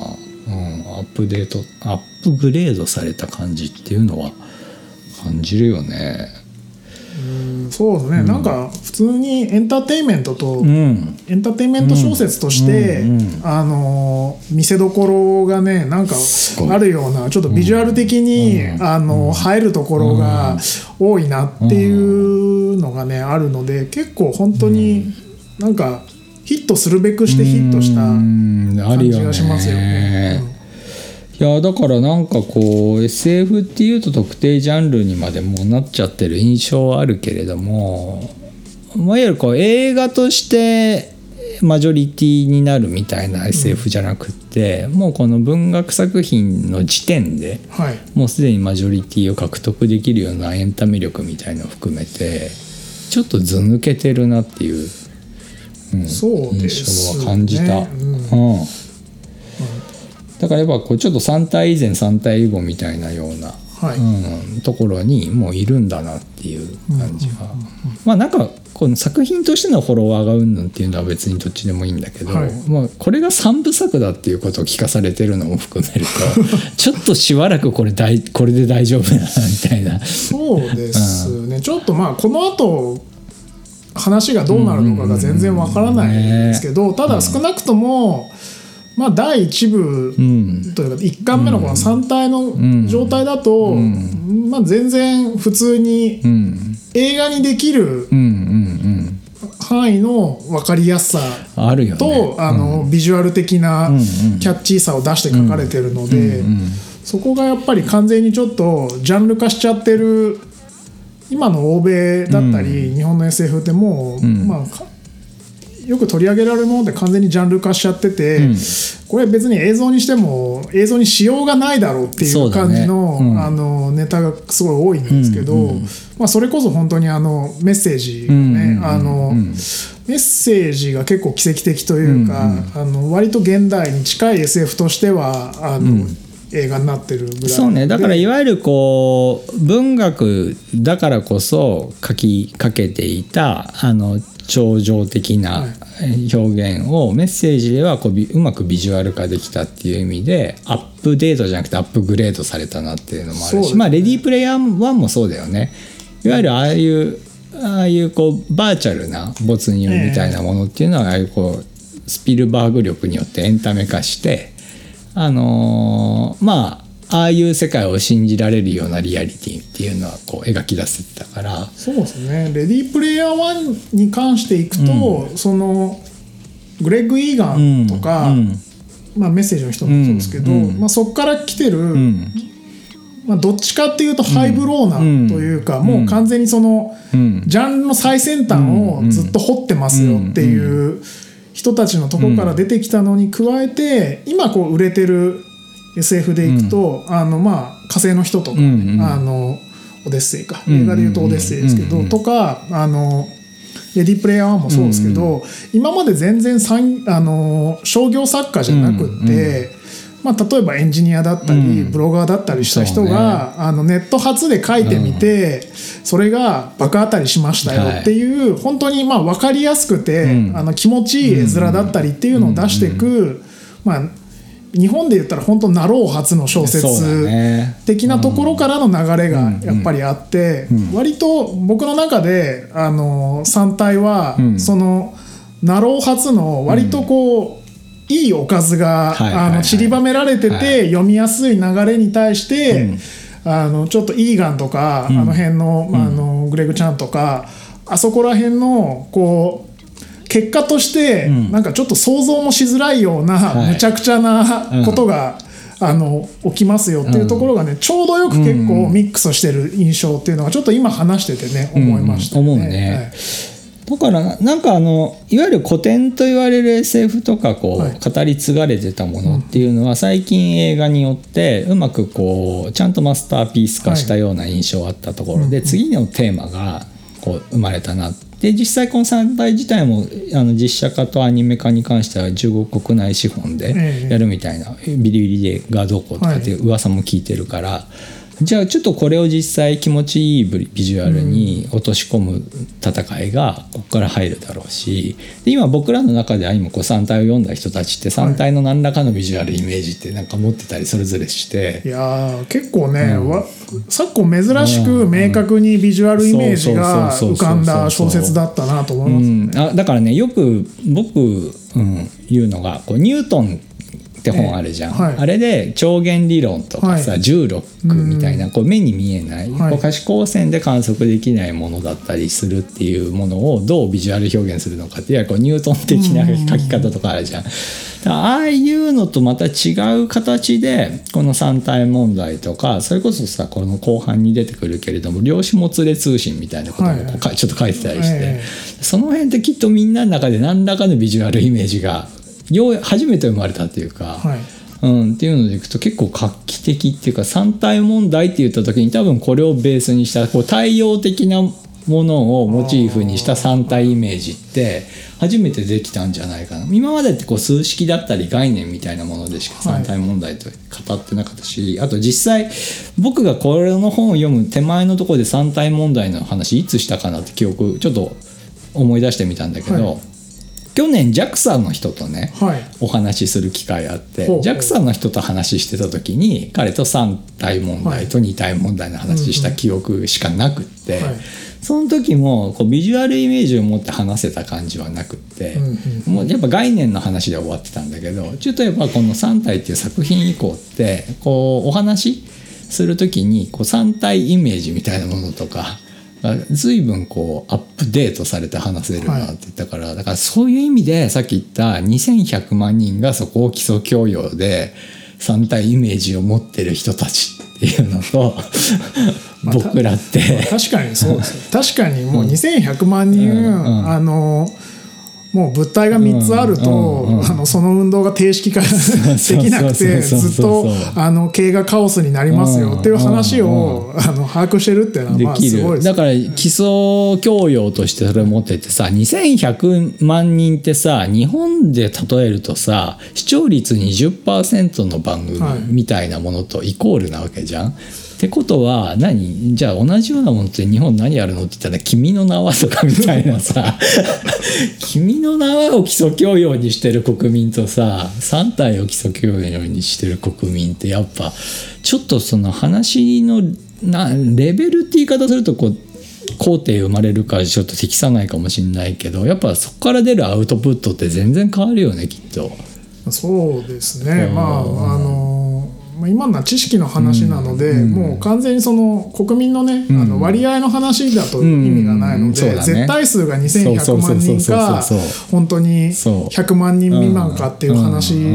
だと、うんうんまあ、出てくるアウトプットの、ねうん、違いっていうのは だ,、ね、だからにせんひゃくまんにんいると割合の話じゃないけどアート方面とか、うん、あとまあ別に職の人とかさ、はい、公務員とかレベルでもいるっていうことじゃない、うん、できっとこのさん体って日本で今ブームって言われ始めてはいるけれどもきっと数万部、うんうん、数万人が触れたみたいなことなんだとするとさ、そうするとやっぱこうスポーツの世界の人でも読んだことがあるとかっていうレベルにはやっぱ至らないかなと思ってて、それこそエンジニアとか、はいデザイナーとかみたいにちょっとこう先の技術に触れる人たちっていうのがこういうものを基礎教養で見た確率で言うと確率レベルで言ってもやっぱちょっとかなり厳しいものはあるのかもなと思って。そうですね、うん、いややっぱだからなんだろうちょっとねあのさん体すげえっていうのとそれを調べたらじゅうねんまえだったっていうことのショックがすごすぎて知ることができなかったってやっぱこういうことなんだな、久しぶりに田舎にいた時に俺を思い出したっていうかまあそういう意味では本当にね、うん、エスエフ の翻訳に関しては、うん、日本は相当のど田舎です ね,、うん、ねそうだからやっぱ逆に言うと喜びもあって、はい、地に触れられないことっていうのがこの時代においてもインターネット時代においてもあるんだなってことがむしろ嬉しいっていうかねまだまだ知らない最先端っていうものがこんなにあるんだこんなにかこうやってあるんだっていう、うん、日本語情報に関してはね相当厳しいと思いますよ、ね、そのマイナーマイナー言語であるとかさ、うん、あとまあ国家の規模っていうのもやっぱもうかなり 順, 順番序列が変わっちゃってるとか含めて、ねうん、普通にこう結構ねあの、うん、多分よく言われる、まあ、ゲームなりなんなりの シージェーケー 対応でねあのチャイニーズジャパンコリアで言っても、うんうんまあ、今まとめてそうやって 扱, われ、うん、扱ってくれてる分には、うん、あのにばいと文字の問題とかでやってくれてますけどそのうちまあ C と K はなんとかなるけど、ね、J はねえだろっていうのはありそうっていうのプラス、うん、まあジャンルが限定的ですけど、うん、あの今ゲームに関しては、うん、一時期の本当にあの自動翻訳であのしょぼいねって言われてた頃に比べると割とインディーゲームとかでもあの真面目に翻訳したりとか、うんうん、あのしてくれるまあエージェンシーだったり、うん、そのやる気ある人っていう流れがあったりするのでジャンルにもよると思いますけどね、そこはちょっとありますね、うん、あとさ、いわゆるこう欧米のものっていうのはさもう今までの歴史もあるからある程度さキャッチアップの速度ってそこまでディレイはないじゃない、はいはい、だしかつこう、うん、とゲームとかってビジュアルを含むので、うん、ノンバーバルな部分も多いから、はい、その要はこう発売時期と体験する時期ってそこまでディレイないし、まあネットフリックスなんかに至ってはねもう同時で、うん、ただそれってやっぱ欧米圏の僕らの知ってるインターネットみたいな世界でのリンクであって、やっぱこうやって中国っていう僕らからアクセスがすごくこう難しい場所で同じような最先端のものが起きているとやっぱそこの格差って強烈に出るなっていうので、でじゃあ中国ものっていうのを翻訳される優先順位って言ったらやっぱ欧米からスタートで、それでにせんじゅうにねんであのアメリカ版出てオバオバ大統領だよね、オバマさんがいいって言ってまあその龍磁金にああ合うみたいな、はい、ちょっと半ば外交的にも使われるぐらいのことが起きて、でそこからもうさらに遅れて、えー、ななねんごに日本って考えるとやっぱちょっとそこってじりじりするだってにぶさんぶ作の次のだいにぶだってさ来年ってわけにはいかないでしょきっと。そうですね、うんまあ、年一で出たらいいよねって感じだと思いますよ、うん、多分ね。って考えるとあやっぱちょっとあの久しぶりに田舎者の気分というか後進国の気分を味わってて、別にねそこにイデオロギーっていう意味での国家の云々っていうのは俺もともとないので、うんうん、その中国だからとかなんとかでないんだけど、うん、単純にこう文化的なあのーあアクセスみたいのでいくと、うんうんうん、やっぱそこはねあの言語っていう意味でなんかすごく自動翻訳でなんとかなるもんじゃないからね。そうですね、まだそうなってないですからね、うん、そう文学ってまさにローデータが文だからさ、うんうん、それ自体ってやっぱ大森さんのようなさ知が介在して初めて翻訳されて僕らが体験できるので。そうなんですよね、うん、だからなんか情報をゲットするって意味で言ってもちょっと中国のそういう文化的状況に対してのアクセスをしたい欲求っていうのはこれ以降ちょっとかなり高まっちゃって、ファッションで言ってももしかしたらさ結構調べてるんだけど、はい、もしかしたら僕らの知らない発展が向こうにあるかもなとか、音楽もさヒップホップとか結構ね結構の速度で中国の音楽シーンって進化していて、はい、なかなかにグローバルに対抗できるような作品も出てきてはいるので、うん、ヒップホップにしてもね、はい、だからなかなかだなと思ってたけど、とはいえ別に欧米を追ってる目よりも旬なものって見当たらないの、はい、まだだからでいくと、うん、あまだ全然こうえー、と第三国的な見方で追うぐらいで中国シーンっていいかね、うん、それこそさあの高の万所的な人たちに頼ってれば悪いワールドミュージックそうそうそうそういうあの僕らのような土着のあの遣隋使みたいな人がさ連れてきてくれるもので大丈夫かなと思ってたんだけど、文化文化でここまで要は欧米とかのスピードと全く関係ないところで進化してる最先端が生まれてるっていう可能性をこうやって示されちゃうと、ちょっと積極的に何らかのこううん、チャンネルをこう僕自身も向こうに向けてないアンテナを向けてないと、はい、またこういうこと起きちゃうなと思って、うん、ちょっとねそれはありそうだなっていうのと、うんねうん、もうなんか中国のねそういうバチッとやってる人たちが、うん英語で発信することにあんまり重きを置いてないんだろうなっていうのは結構雰囲気では肌で感じてて、うん、そうだから日本、えっと、欧米その他の国の人たちってグローバルとか世界、うんはい、世界的アスリートとか世界的アーティストっていうのってやっぱ欧米を示すので、やっぱそこを基準に考えるけど、多分中国の方って別にそことを世界って見てないっていう、ある意味アメリカ的っていうか、アメリカの人ってさ、野球をワールドシリーズって言っちゃうような人たちだから、アメリカが世界だと思ってるんで、それに近いぐらいのものがやっぱ中国にはあるなって、うんね、だからなんかまあちょっとやっぱメタ的な話しかなかなかできないんだけど、なかなかね、うん、これがあのやっぱり、うん、この中身の話、うんうん、中身の話すんのってね、うん、難しいんですよね、うん、結構ねやっぱりやっぱなんかさ、ストーリーの醍醐味みたいなとこは当然触れないんだけど、うん、さっき言ったみたく読み口とこうなんつうかサビがどこにあるのかみたいな話をしていいと思うんだけど、うん、やっぱこう序盤のさっき言ったような僕のこうキーワード的なつかみがあった以降って、はい、多分加速度的に読めちゃうので、そうですね、どんどんピークはケツの方に、そうなんですよね、うん、ピ, ピークはね、うん、もう本当に、うん、あの終盤に来て、そうそうそうそう、あの超クリフハンガーで終わるって、であの世の中的には三部作っていう宣伝が特にされていないっていうね、ねすごいよねなんだろう、だからこのネットフリックスのさ連続シリーズとかともまた違う、なんていうのかな、このほったらかされ感っていうかさそう終わってんのにね、あの原作は終わってんの終わってんのにねの感じではあるんですよね。そうそう、すごいな、なんかあとはその量子力学的なさっき言ったこう、はい、量子もつれ通信みたいな表現とかを含めると、はい、なんかそういうエポックメイキングな書き方もされてるし、あと人間ドラマ的にもね、最初さほんとさ、はいあの紙版ってさ、はい、しおりに、はい、あの登場人物のあ書いて書いてありますね、小冊子みたいなやつがずらっと載ってます、ね、だからしおりで人物がややこしくならないようにやってるらしい、うん、俺ね Kindle で読んじゃったんで、はい、その人物は追えない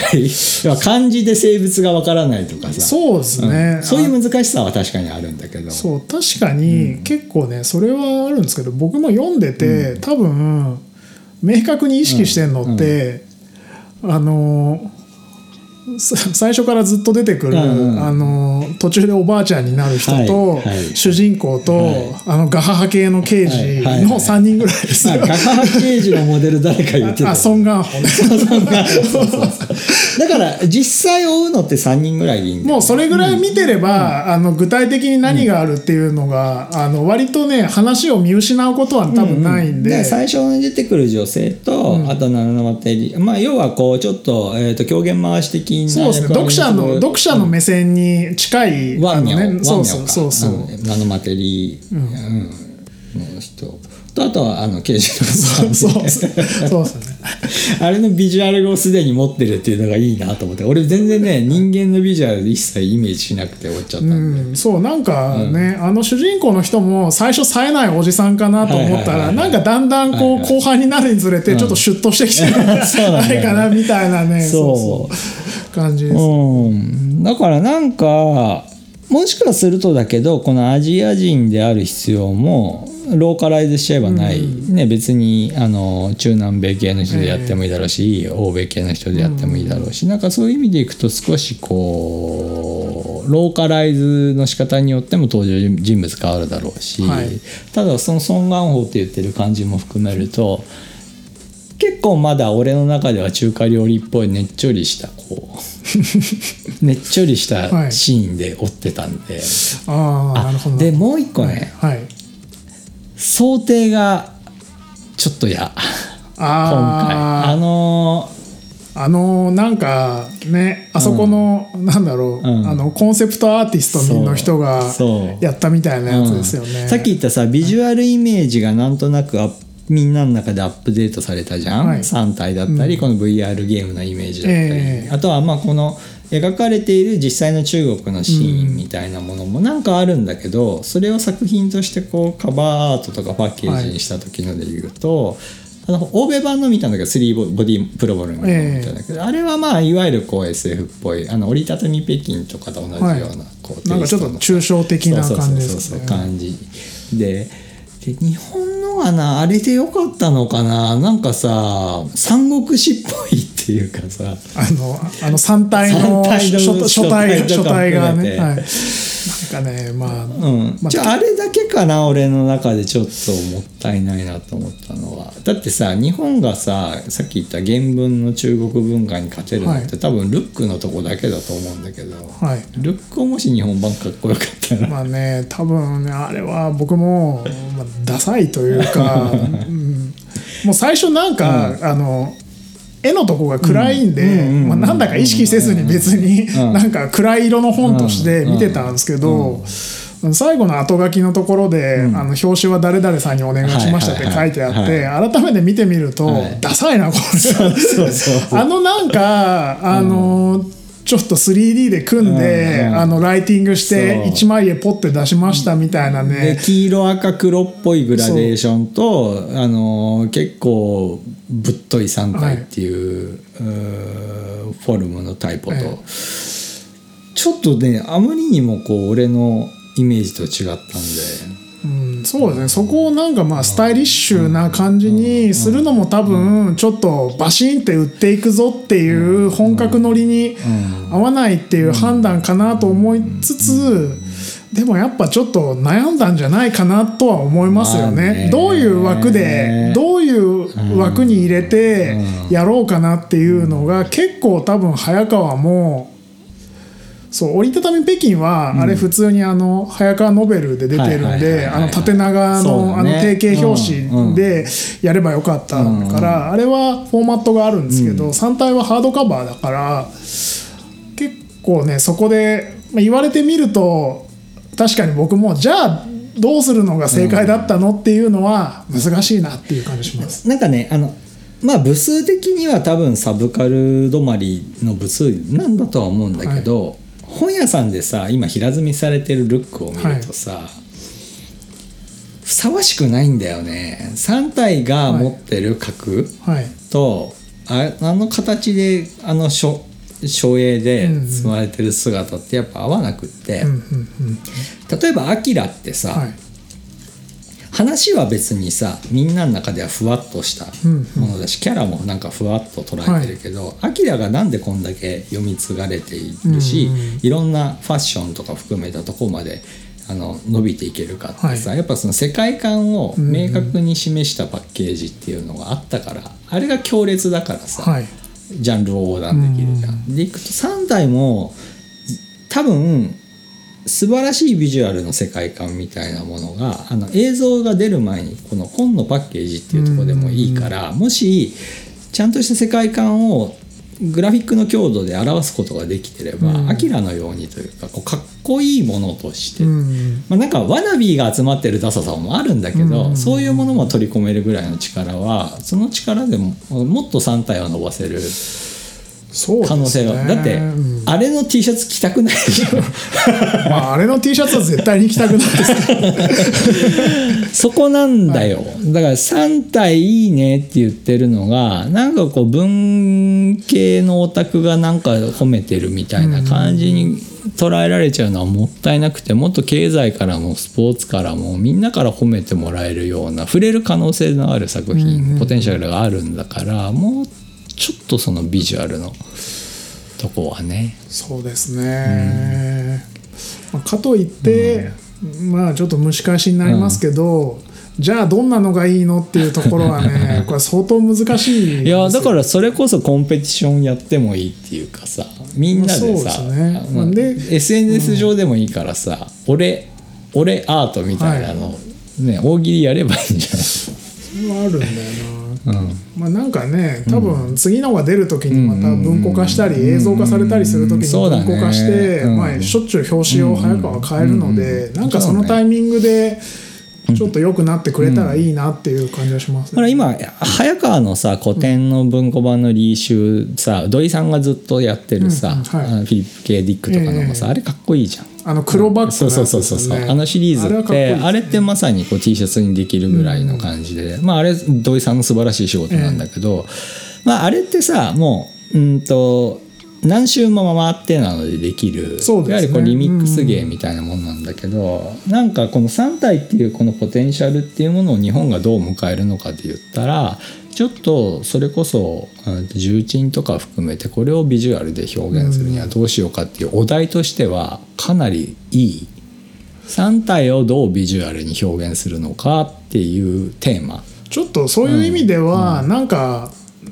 なんだろう、うん、トリビュート展的なやつをやると、うん、多分きっといっこの回だとどうやってもみんなからちょっと違うねっていう話になると思うんで、それこそさ別にさ動画の人がアプローチしてもいいし、うん、あの テ, クのテック系の人、それこそさライゾマの真鍋さんが表現したらとかで何でもいいんだけど、うん、なんかみんなであれをビジュアルとしてやるっていうのは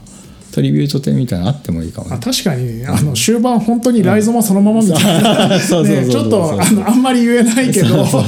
のところがありますもん ね, ねその容姿を打ち出すみたいなとかもさ、そうそうそう、ね、あの容姿を展開したらそうそうそうこう な, こうなっちゃうそうそうそう、かっこいいよねそうそうすごく長い線ってどういうのみたいなさそうそう最高だよね。あそこのあそこ多分普通にあの龍二金は、うん、あそこ半分ギャグ、うん、半分面白で描いてると思うんですけど、素晴らしいよね。そうそう、ある意味エヴァの使徒的でもあるっていうかさ、そうそう、描き方としてはさ、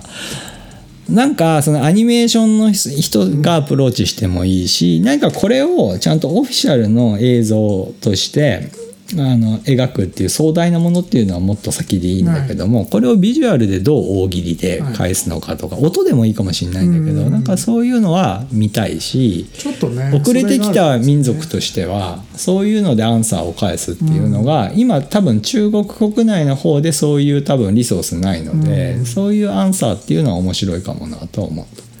うん、その感じはありますね。あるよね。だからさん体を本当にいいって自慢したいから、それを表明できるポップを欲しいんだけど、そのポップがあれだとなんかさデモっぽいね。さん体をさひゃくにんがあのプラカードを持って歩いてたら、それだけで思想的な感じがするじゃない。 な, なんかそういう特殊なスローガンがあるのかなって思いますよね。そうそうそうなんかだからまあ多分今日はこのぐらいまでしか触れないんだけど、なんか今後っていう話を今してみたんだけど、今後は僕らが何かこれに関してあの楽しめる、あの受け手として楽しむには、そういう同人に対して同人で返すじゃないけど、そういうトリビュートはできそうな気はするなと。そうですね、うん、ただね、これがこう次の巻と次の次の巻で、もう想像もしなかったような話になってて、ね、お前らいっかんだけ読んだから、さん体だけ読んだからこれかもしんないけどさ、何言っちゃってんの。あるかも、あるかもね。さん部作まで知ってるから、そうそう、一部はああいうカバーになってる。みんなね、そうだって大森のぞみとかは、まあ、多分最後まで読んだ上で今回あれをああいう想定と役にしてるわけじゃないですか、ね、でもですよ、はい、でもエイリアンだってワンツースリーで全く評価は違うから、まあまあ、だからそのさん対いちを褒める人たちのビジュアルは多分あれじゃないはずだよね。そうですね、もうそれだけ見ると、ね、そうそうそうそう、うん、なのでちょっとこう今後も長いスパンで語っていけるし、あとつどつど比喩で登場するワードにはなるような気はするよね。そうですね、うんうん、そうなのでちょっと今回のさん体はこのぐらいにしますけれども、はい、ぜひまだ読んでない方はもう本当これ基礎教養なんできっと、うん、基礎教養としてまず読んでみる。あとまあ本としては結構ヘビーデューティーな分厚さはあるけど、読み進めるテンポ感で言ったら本当信じられないぐらいこう読み口が軽いっていう。そうですね、うん、これはね相当読みやすいです、うん、で名前に関しては戸惑うから、そこあの途中途中でこう頭がポカーンとしちゃうかもしれないけど、うん、名前に関しては本当さっき言ったさん名だけなんとなく、そうですね、あのなんとなく字の形だけでなんとなく捉えるぐらいでいいと思いますけど、ね、うんうん、ちゃんとイメージして追っかけるのはさんにんぐらいでいいです、うん、あとはもう本当そこを別に登場人物として明確にイメージしなくても読めちゃうので、うんうん、そういう、うーん、なんかアドバイスはできるよね。そうですね、うん、じゃあちょっとあのーどう評したらいいか分かんないけど、この本本当に結構マスターピースだと僕は思っているので、ぜひ読んでみてください。はい、はい、じゃあさん体レビュー序章でした。すごいですね、うん、ありがとうございました。ありがとうございました。はい、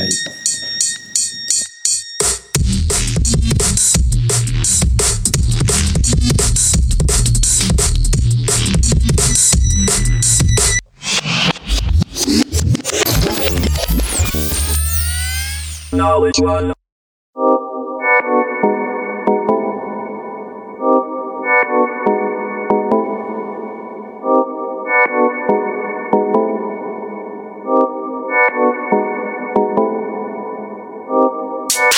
あとなんかその他さらっと行くみたいなのある。あ、俺ね、はい、ちょうど昨日もう一個夜行ったのが、はい、あれです。今公開されたばかりの、はい、クエンティン・タランティーノ監督、ブラッド・ピット、はい、ディカプリオ主演の、はい、ワンス・アポン・タイム・イン・ハリウッド見てきましたね、はい、あれね、どうですか？難しく考えなくていいと思う、はい、多分いわゆるサブカルのハイコンテクストな見方っていう従来のタランティーノっぽい見方もしてもいいと思うし、全く関係なく全く知らなくて見ても両方いける感じになってて、でかつタランティーノらしい。そうですね、タランテ僕もね、うん、くしくもほぼ同じタイミングで昨日見たんですけど、うんうんうん、あれね、もう間違いなくタランティーノらしくありつつ、うん、あのイングロリアスバスターズ以降のあの大ネタ大ネタ使いがあるじゃないですか、うんうんうん、タランティーノのナチスであり、はい、黒人奴隷でありっていうところの、はいはいはい、でそこに連なるね、うん、やっぱりこう大ネタがあるんですよ、うんうんうん、で大ネタに絡めてあのいろいろ掘っていくことはできるんだけどっていうところですよね。そうね、そうあとその さ, さっきのさん体にも近いんだけど、はい、すごく長いので、うんうん、あとピークがすごくケツに寄ってたりするので、そうですね、うん、なんか、うん、そういうところでいくとこう重たさが特に今のネットフリックス時代でいくと重たく感じるような、うん、構えちゃうとこあるかもしれないんだけど、意外とね絵が持つありますね。いや、うん、俺ね久しぶりにこう役者すげえなってこう役者の力だけでこんだけ絵が持つんだっていう、だからそれこそ斜めから見たりいろんなツッコミしたりとか、それこそ今回ってさ、その背景にある事実の歴史みたいなのを知ってから見た方がいいよって人いっぱいいるんだけど、俺そんなのなくても見れちゃうと思ってる理由がまさにそれで、もう絵作りから何から、さっきの三体の言い方で言うとその知能祝福みたいな意味でいくと、はい、そのタランティーノや出演者たちやスタッフさんたちのその愛って、映画とかハリウッドに対する愛みたいなベースがあった上で作られてる絵がずっと続くので、はい、絵が持つ。そうなんですね、それがとにかくすごい、うん、そう今の時代に、うんうん、あの、あの絵面をねこう作ってるっていうね、とこですよね、うん、やっぱり、うん、だからなかなか今ってあれを、特にハリウッドみたいな大規模であれを成立さ、それこそあの役者をふたり立ててタランティーノ監督やって、うん、あの脚本をね、この脚本がうるさいハリウッドのこの時代にね、うん、あの脚本を OK 出してさ取れちゃって、しかもあの編集の仕方でさやりきれるっていう底力もすごいなと思うし、あのー、何よりやっぱこうそれぞれの力量だよねがすげえなと思ったので、はい、だからまあ好み好みじゃないっていう言い方で言ったらもうどうしようもできないものはなんかあるかもしれないけど、ひとまずなんかこういろんな角度から見てもありって言えるものはふんだんにあった気はするね。そうですね、なんかあんな乱暴なやり方いいんだ結構ね、そう結構めちゃくちゃなんですけど、うんうんうん、もうなんかもうなんだろうな、そうもうめちゃめ面白がりつつ、うん、僕の中では、うん、なんだっけえっとあそうあのインヒアレントバイスっていうあ、あの一昨年か先一昨年ぐらいかな、うんうん、あのトマス・ピンチョン の, あの原作を映画にした、うん、やっぱねあれも同じぐらいのななじゅうねんだいぐらいのとこで、割と今回のあのOnce Upon a Time in Hollywood と同じように何が起きるのかパッと見分かんないままダラダラあのあれぐらいのノリが続くっていう、いわゆるオフビートのまんま結構な時間進んで、そうですね、オフビートの、ま、ノリがあの辺続くっていうのと、まああの前後の仕方もね含めてあって、あともう一個最近見たやつで、うん、あの印象としてというか同じ箱に入ったのが、うん、ちょっと待ってくださいね、うん、そう、まあ、とにかくあの辺のあの一部アメリカ映画で結構時々ある要素がブワーッと出てきて符合するんだかしないんだか の, あの頭の中にパズルのピースはどんどんどんどん投げ込まれるんだけど、それが明確につながらないまま結構続いて、まあ盛り上がる場盛り上がってハマって終わる場合もあればハマらずに終わる場合もあるぞみたいなあのノリの映画が結構あると思うんですけど、まあ、その中の一種として捉えつつ、うん、やっぱり今まで の, あのタランティーノの映画を見てるっていうところでの文脈があるんで、まあ、ダラダラした会話であったり、ね、細かいなんか、うん、あのいちいちの所作が気持ちよかったりちょっと楽しかったりするよねっていうのもありつつでいくと、で僕がその手のダラダラ続く系のオフビート、うん、アメリカ映画見てる時に思うのは、まあ、寝たら寝たで、うんうん、あのその寝てるのも映画の楽しみ方としていいよねっていうのがちょっとあって、そう、ね、そうだ、さっきのそのさん体ってさ、はい、難しいテーマにもかかわらず読め、うん、読めちゃうっていう意味でいくと、エンターテインメントのいわゆる伏線の回収とか、はい、サスペンス的要素とかっていうのが丁寧だから読めちゃったっていうのが一方あるじゃん、えーはい、に比べると伏線も回収しないし、はいね、そのオフビートだしっていうところでいくと全然親切じゃないんだけど、はい、じゃあそれがあのいいの悪いので言ったら、うんまあ、まさにタランティーノらしいし、うん、なんかいい感じ、いや、いい、いいわっていう、うん、そうなんですよね、ね、ちょっとね、なんかあれ多分ね、あの ま, まともにやってる人ほど悔しいっていうかなんでこんなのがっていうね。でそういうこと、タランティーノとかあの彼らじゃなかったらあれ許されないし、はい、彼らじゃなかったらあの魅力って出せないっていう言い方で言うと、その復元性がないっていうかね。そうですね、なんかメソッドでそういうの狙ってやるって感じじゃないし、でそれを一個一個つぶさに拾い上げてみるって感じでもないので、ちょっと僕にとってはね、結構タランティーノはちょっと浴びるに近い、近いそうでさ、そのタランティーノフォロワーの新しい映画監督さんとかってさ、はい、ああいうこうこきあのああいう世界観をさ、はい、小気味のいいカットアップとかさ、えー、あのそれこそ YouTube 的というかさ、もうカット割りの速さとかっていうところで進化ささせててた一方、その音体はもうよりエクストリーム化したオフビートに向かうっていうね。そうなんですよね。だから横綱相撲って感じだったね、うん。まあ、たださっき言ったさん体がマスターピースって言ったような意味でいう、はい、その時代を変えるような何かの力っていうほどには俺はあの声を大にしては言わないけど、もうタランティーノにしかできない映画っていう意味で言ったら、うん、お見事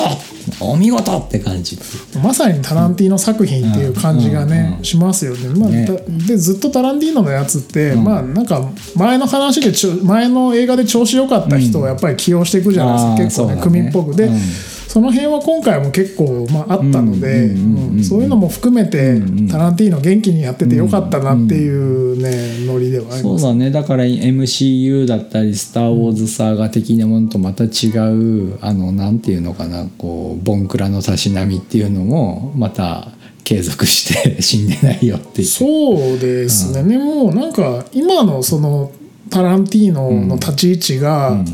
うん、まあ、言ったらにじゅう代とか、ね、うん、じゅう代とかの若い人にとってどんな具合なのかなっていうのはちょっと気になるところではあります、ね、うん、確かに確かに、要は世代交代とか入れ替わりがあるように見えないかも。特にさっき言った YouTube 的なテンポの良さとかっていうのは皆無だからね、うん、そ, それで見れないみたいな、うん、要はこう純文学難しい、長文読めないみたいな、ね、そういうアレルギーはあるかもね。そうですね、もうタランティーノ自身が別にね、出てきた時にはローブローもローブローの扱いで出てきたところがこう年を経てね、にじゅうねんさんじゅうねん経て今の立ち位置がなんかね、賢ぶりやがってみたいなノリになってたとしたら、おっていうのはありますけどね、まあ、ちょっとそういうとこで背伸びするぞみたいなノリ自体がもうちょっと古いのかなっていう可能性はね、分かんなくはないですけど。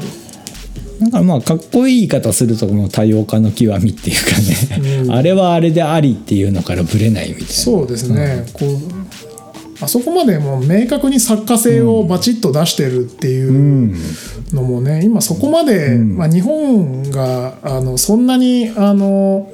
いろんなねちっちゃい映画までちゃんと公開できる体力が今日本の、ねうん、劇場周りにないからっていうのもあるかもしれないですけど、うん、なかなかねないですよね。そうだね、まあ、まああとはあれかな、まあなんか音楽とかいわゆるさロサンゼルスとかハリウッドのあの、うん、いわゆる昔から通底する西海岸のかっこよさみたいなのも、はい、まあ丁寧に描かれてるし、えー、そういうのもあるしで音楽もまあララランドとかさ、うん、いわゆる今流行ってるさ音楽っていうもの自体で楽しむみたいな、はい、まあ君の名はとかもそうなのかな、うん、なんかそういう流れも、うんを意識してるほどじゃないけど、まあ、音楽もさすがのチョイスみたいなね、うん、使い方とかもねいいしあとはあれかなドピさんがドピさんが久しぶりにキムタクっぽい役やったみたいな、ね、ちょっとね、うん、あのなんか、うん、あの、うん、正体不明だけど、うん、とにかくあのヘマはしないんだのそうそうそうそうちょっとねあのヤングピットのノリですよねイキリピットの感じが戻ってきたぞいやそれもだしさ、うん、いわゆるさあのディカプリオのやっぱ役者力もさ含めてさディカプリオね良かったですよね。なんか本当大河ドラマってこういう楽しみ方なのかな、うん、往年の時代劇みたいなよってよっていうちょっとね、うん、本当ねその感じありますよ ね, あったねだから多分そのみんながイメージしてる期待するものっていうのはタランティーノもブラッド・ピットもディカプリオも裏切ってないどころか最近なかなか見せてない姿を見せてくれたみたいなね、うん、だからやっぱそういう含めるとやっぱおっさんたちのものにどうしてもなっちゃうところはあるとは思うんだけど、うんうん、ちょっとねやっぱりその文脈見てきた映画見てきた歴史とちょっとつながって気持ちよくなっちゃう節はね、うんうんうん、やっぱあります、ね、でまあ詳しい人ほど楽しめるようにも確かになってるしね、はい、それこそこのテーマにあのああお話の本筋にあるストーリーとかもやっぱそこであった事件を知ってるかどうかっていうのは確かに知ってるとより深く楽しめるし、はい、あのいちいち細かい出てくるやっぱタランティーノならではのタッキーのオマージュみたいなものとかも知ってる人のほうは確かに楽しめるんだけどまあ、だ俺そういうのを相当課せられるのかなハイコンテクストな映画かなっていう意味で言うと、はい、そういう意味で言うと大丈夫、はい、ただ時代的に YouTube っぽいような映像に慣れすぎちゃってる人っていうのがあれのさんじかん近いにじかんにじかんよんじゅっぷんぐらいあの時間をあの閉鎖空間に入れられてあのオフビートを見れるかどうかっていうと、うん、やっぱうちらでいうとこのゴダールを見せられてるような、ね、苦しみとかはあるのかもしれないと思う。だからやっぱこう映画っていうもの自体に対するリテラシーっていうのはちょっと少なくても出ちゃうかなっていう、うん、そうですねやっぱりさっきちょっと言った通り、うんうん、あの寝ちゃダメだっていう気持ちを、うん、あのなくした方が映画は楽しく見られると思いますそうだね、僕は、はいうん、それよりポップコーンが美味しいかどうか気にした方がいいんじゃないぐらいなんで、うん、なんかね、うん、そう本当にあの寝た結果、うんうん、なんか悔しがってると、うん、本当に多分ちょっとね長い映画とかはもう絶対見られないと思うんで、うんそうねうん、だからちょっとさ悔しいかもしれないけどいわゆる映画批評的な見方をする人たちが語る術がなくなっちゃったような気はするっていうか、はいうん、要はハイコンテクストなことだったり、はいうん、あの文脈っていうのを読み解いたことがすごいとかっていうようなことであのあの褒めそやされる感じはもはやなくなっていて、うん、あれをさっき言ったさ屈託なくあれを味わえるかどうかっていうのにしてしまうとさなっちゃってると思うんだけど、えー、そうするとさ知ってるから偉いとかさ、うんうんはい、その楽しみの方がさより位が高いみたいなものってもう、うん、もはやこうなくなっちゃってるんで、そうですね、うんうん、だからいわゆるこうボンクラで食ってきた人たちにとっては苦しい感じはしたそうですね、寝ちゃうことありって言った方が正義に聞こえちゃうから、うんはいうん、でいくとなんかちょっと珍しいこの時代だと珍しいタイプの映画かなと思ったね、うんなので、えっと、おすすめもおすすめないもしないけれどもワンスアポンタイムインハリウッドは、えっと、見てきてこんな感想なので、うん、まあでもなんか劇場に行く理由としてはあれ十分見に行ってあれはね結構間違いはないと思いますよ、うんうん、間違いないのと、うんまあ、その結構話のメイントピックになる実在の事件があるんですけど、それについてなんだろうな、結構あのこれはね、どういう立ち位置で見た方がいいっていうの自体をちょっと言及するとまたね、なんか影響があるので、うん、だからそこだけは、うん、さっきのさん体でいうとこの劇中の仕掛けによって、うん、そこの伏線が張られるみたいな丁寧さってなくって、うん、劇中外にある事実っていうもののリテラシーが背景に忍び寄ってしまうので、そうなんですね、うん、そこに対してなんかどれくらいこう、うん、重みを感じてるかというか、実際に起きた事件がその後どういう影響を及ぼして、あのその後のね実際の歴史にどんな影を落としたんだっていうところのその見る人側の中での重たさによって結構ね変わってくるところがあるので、これはちょっと一概にどうしようって言いづらいですよね。そうだね。だからあのじゃあそれ知ってな知らない人が評価することは是か非かみたいな話もチープだと思うし、うん、はい、俺は本当どっちでも大丈夫だなっていうのが、うん、まあ、まず本当に一番軸にあった、うん、あった上でそれこそあれを見て寝ちゃったっていう人の楽しみ方も肯定すべきだし、うん、さっき言ったコンテハイコンテクストなことを知ってるからこそ味わい尽くしてたことも肯定すべきだしっていう意味でいくと、あのすごく偏った原理主義者だったりこうボンクラ批評みたいなことのセンスみたいなものっていうのは無効化したなとは思う、うんうん、ので、まあ、なんか面白い、結構こう意地悪な見方すると踏み絵的な要素もちょっと仕込まれてる、まあ、確かにそこのところを、うん、まあ、どう言うのっていうのはちょっと確かにそれで結構、ね、うん、あのうん、見えるとこはあるかもしれないですけどね、うんうん、だからまあちょっと繰り返すけど屈託のない審美眼っていう言い方だけに絞って俺が感想を言うと、はい、役者すげえって役者すげえってそれは間違いないですね、うん、よーってなるっていう、うん、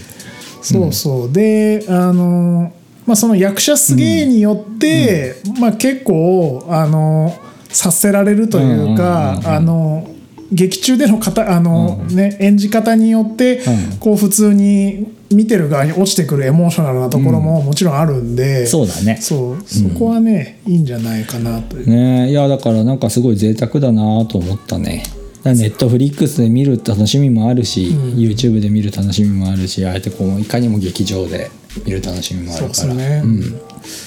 ん、田舎者からしたらもうハッピーですよ。そうで、うん、もうちょっとあのなんかさっきの寝る話がね、うん、ずっと寝る話してて申し訳ないですけど、うんうん、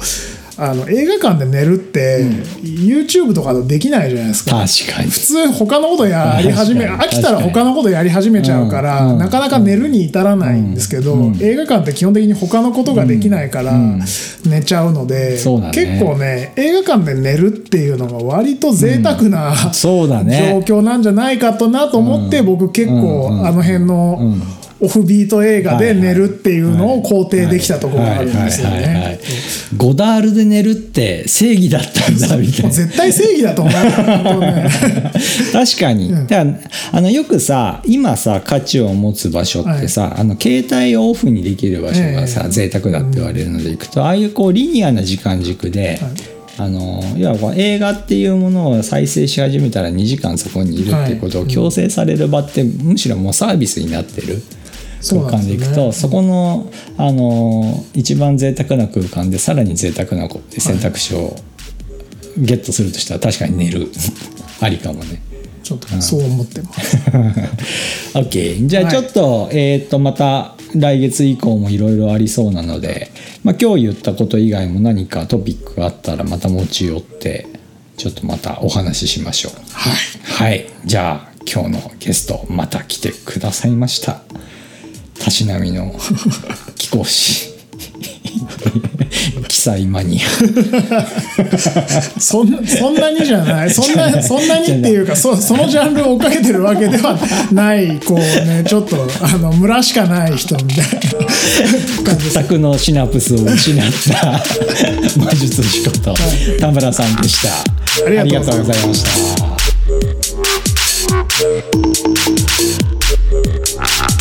We'll be right back.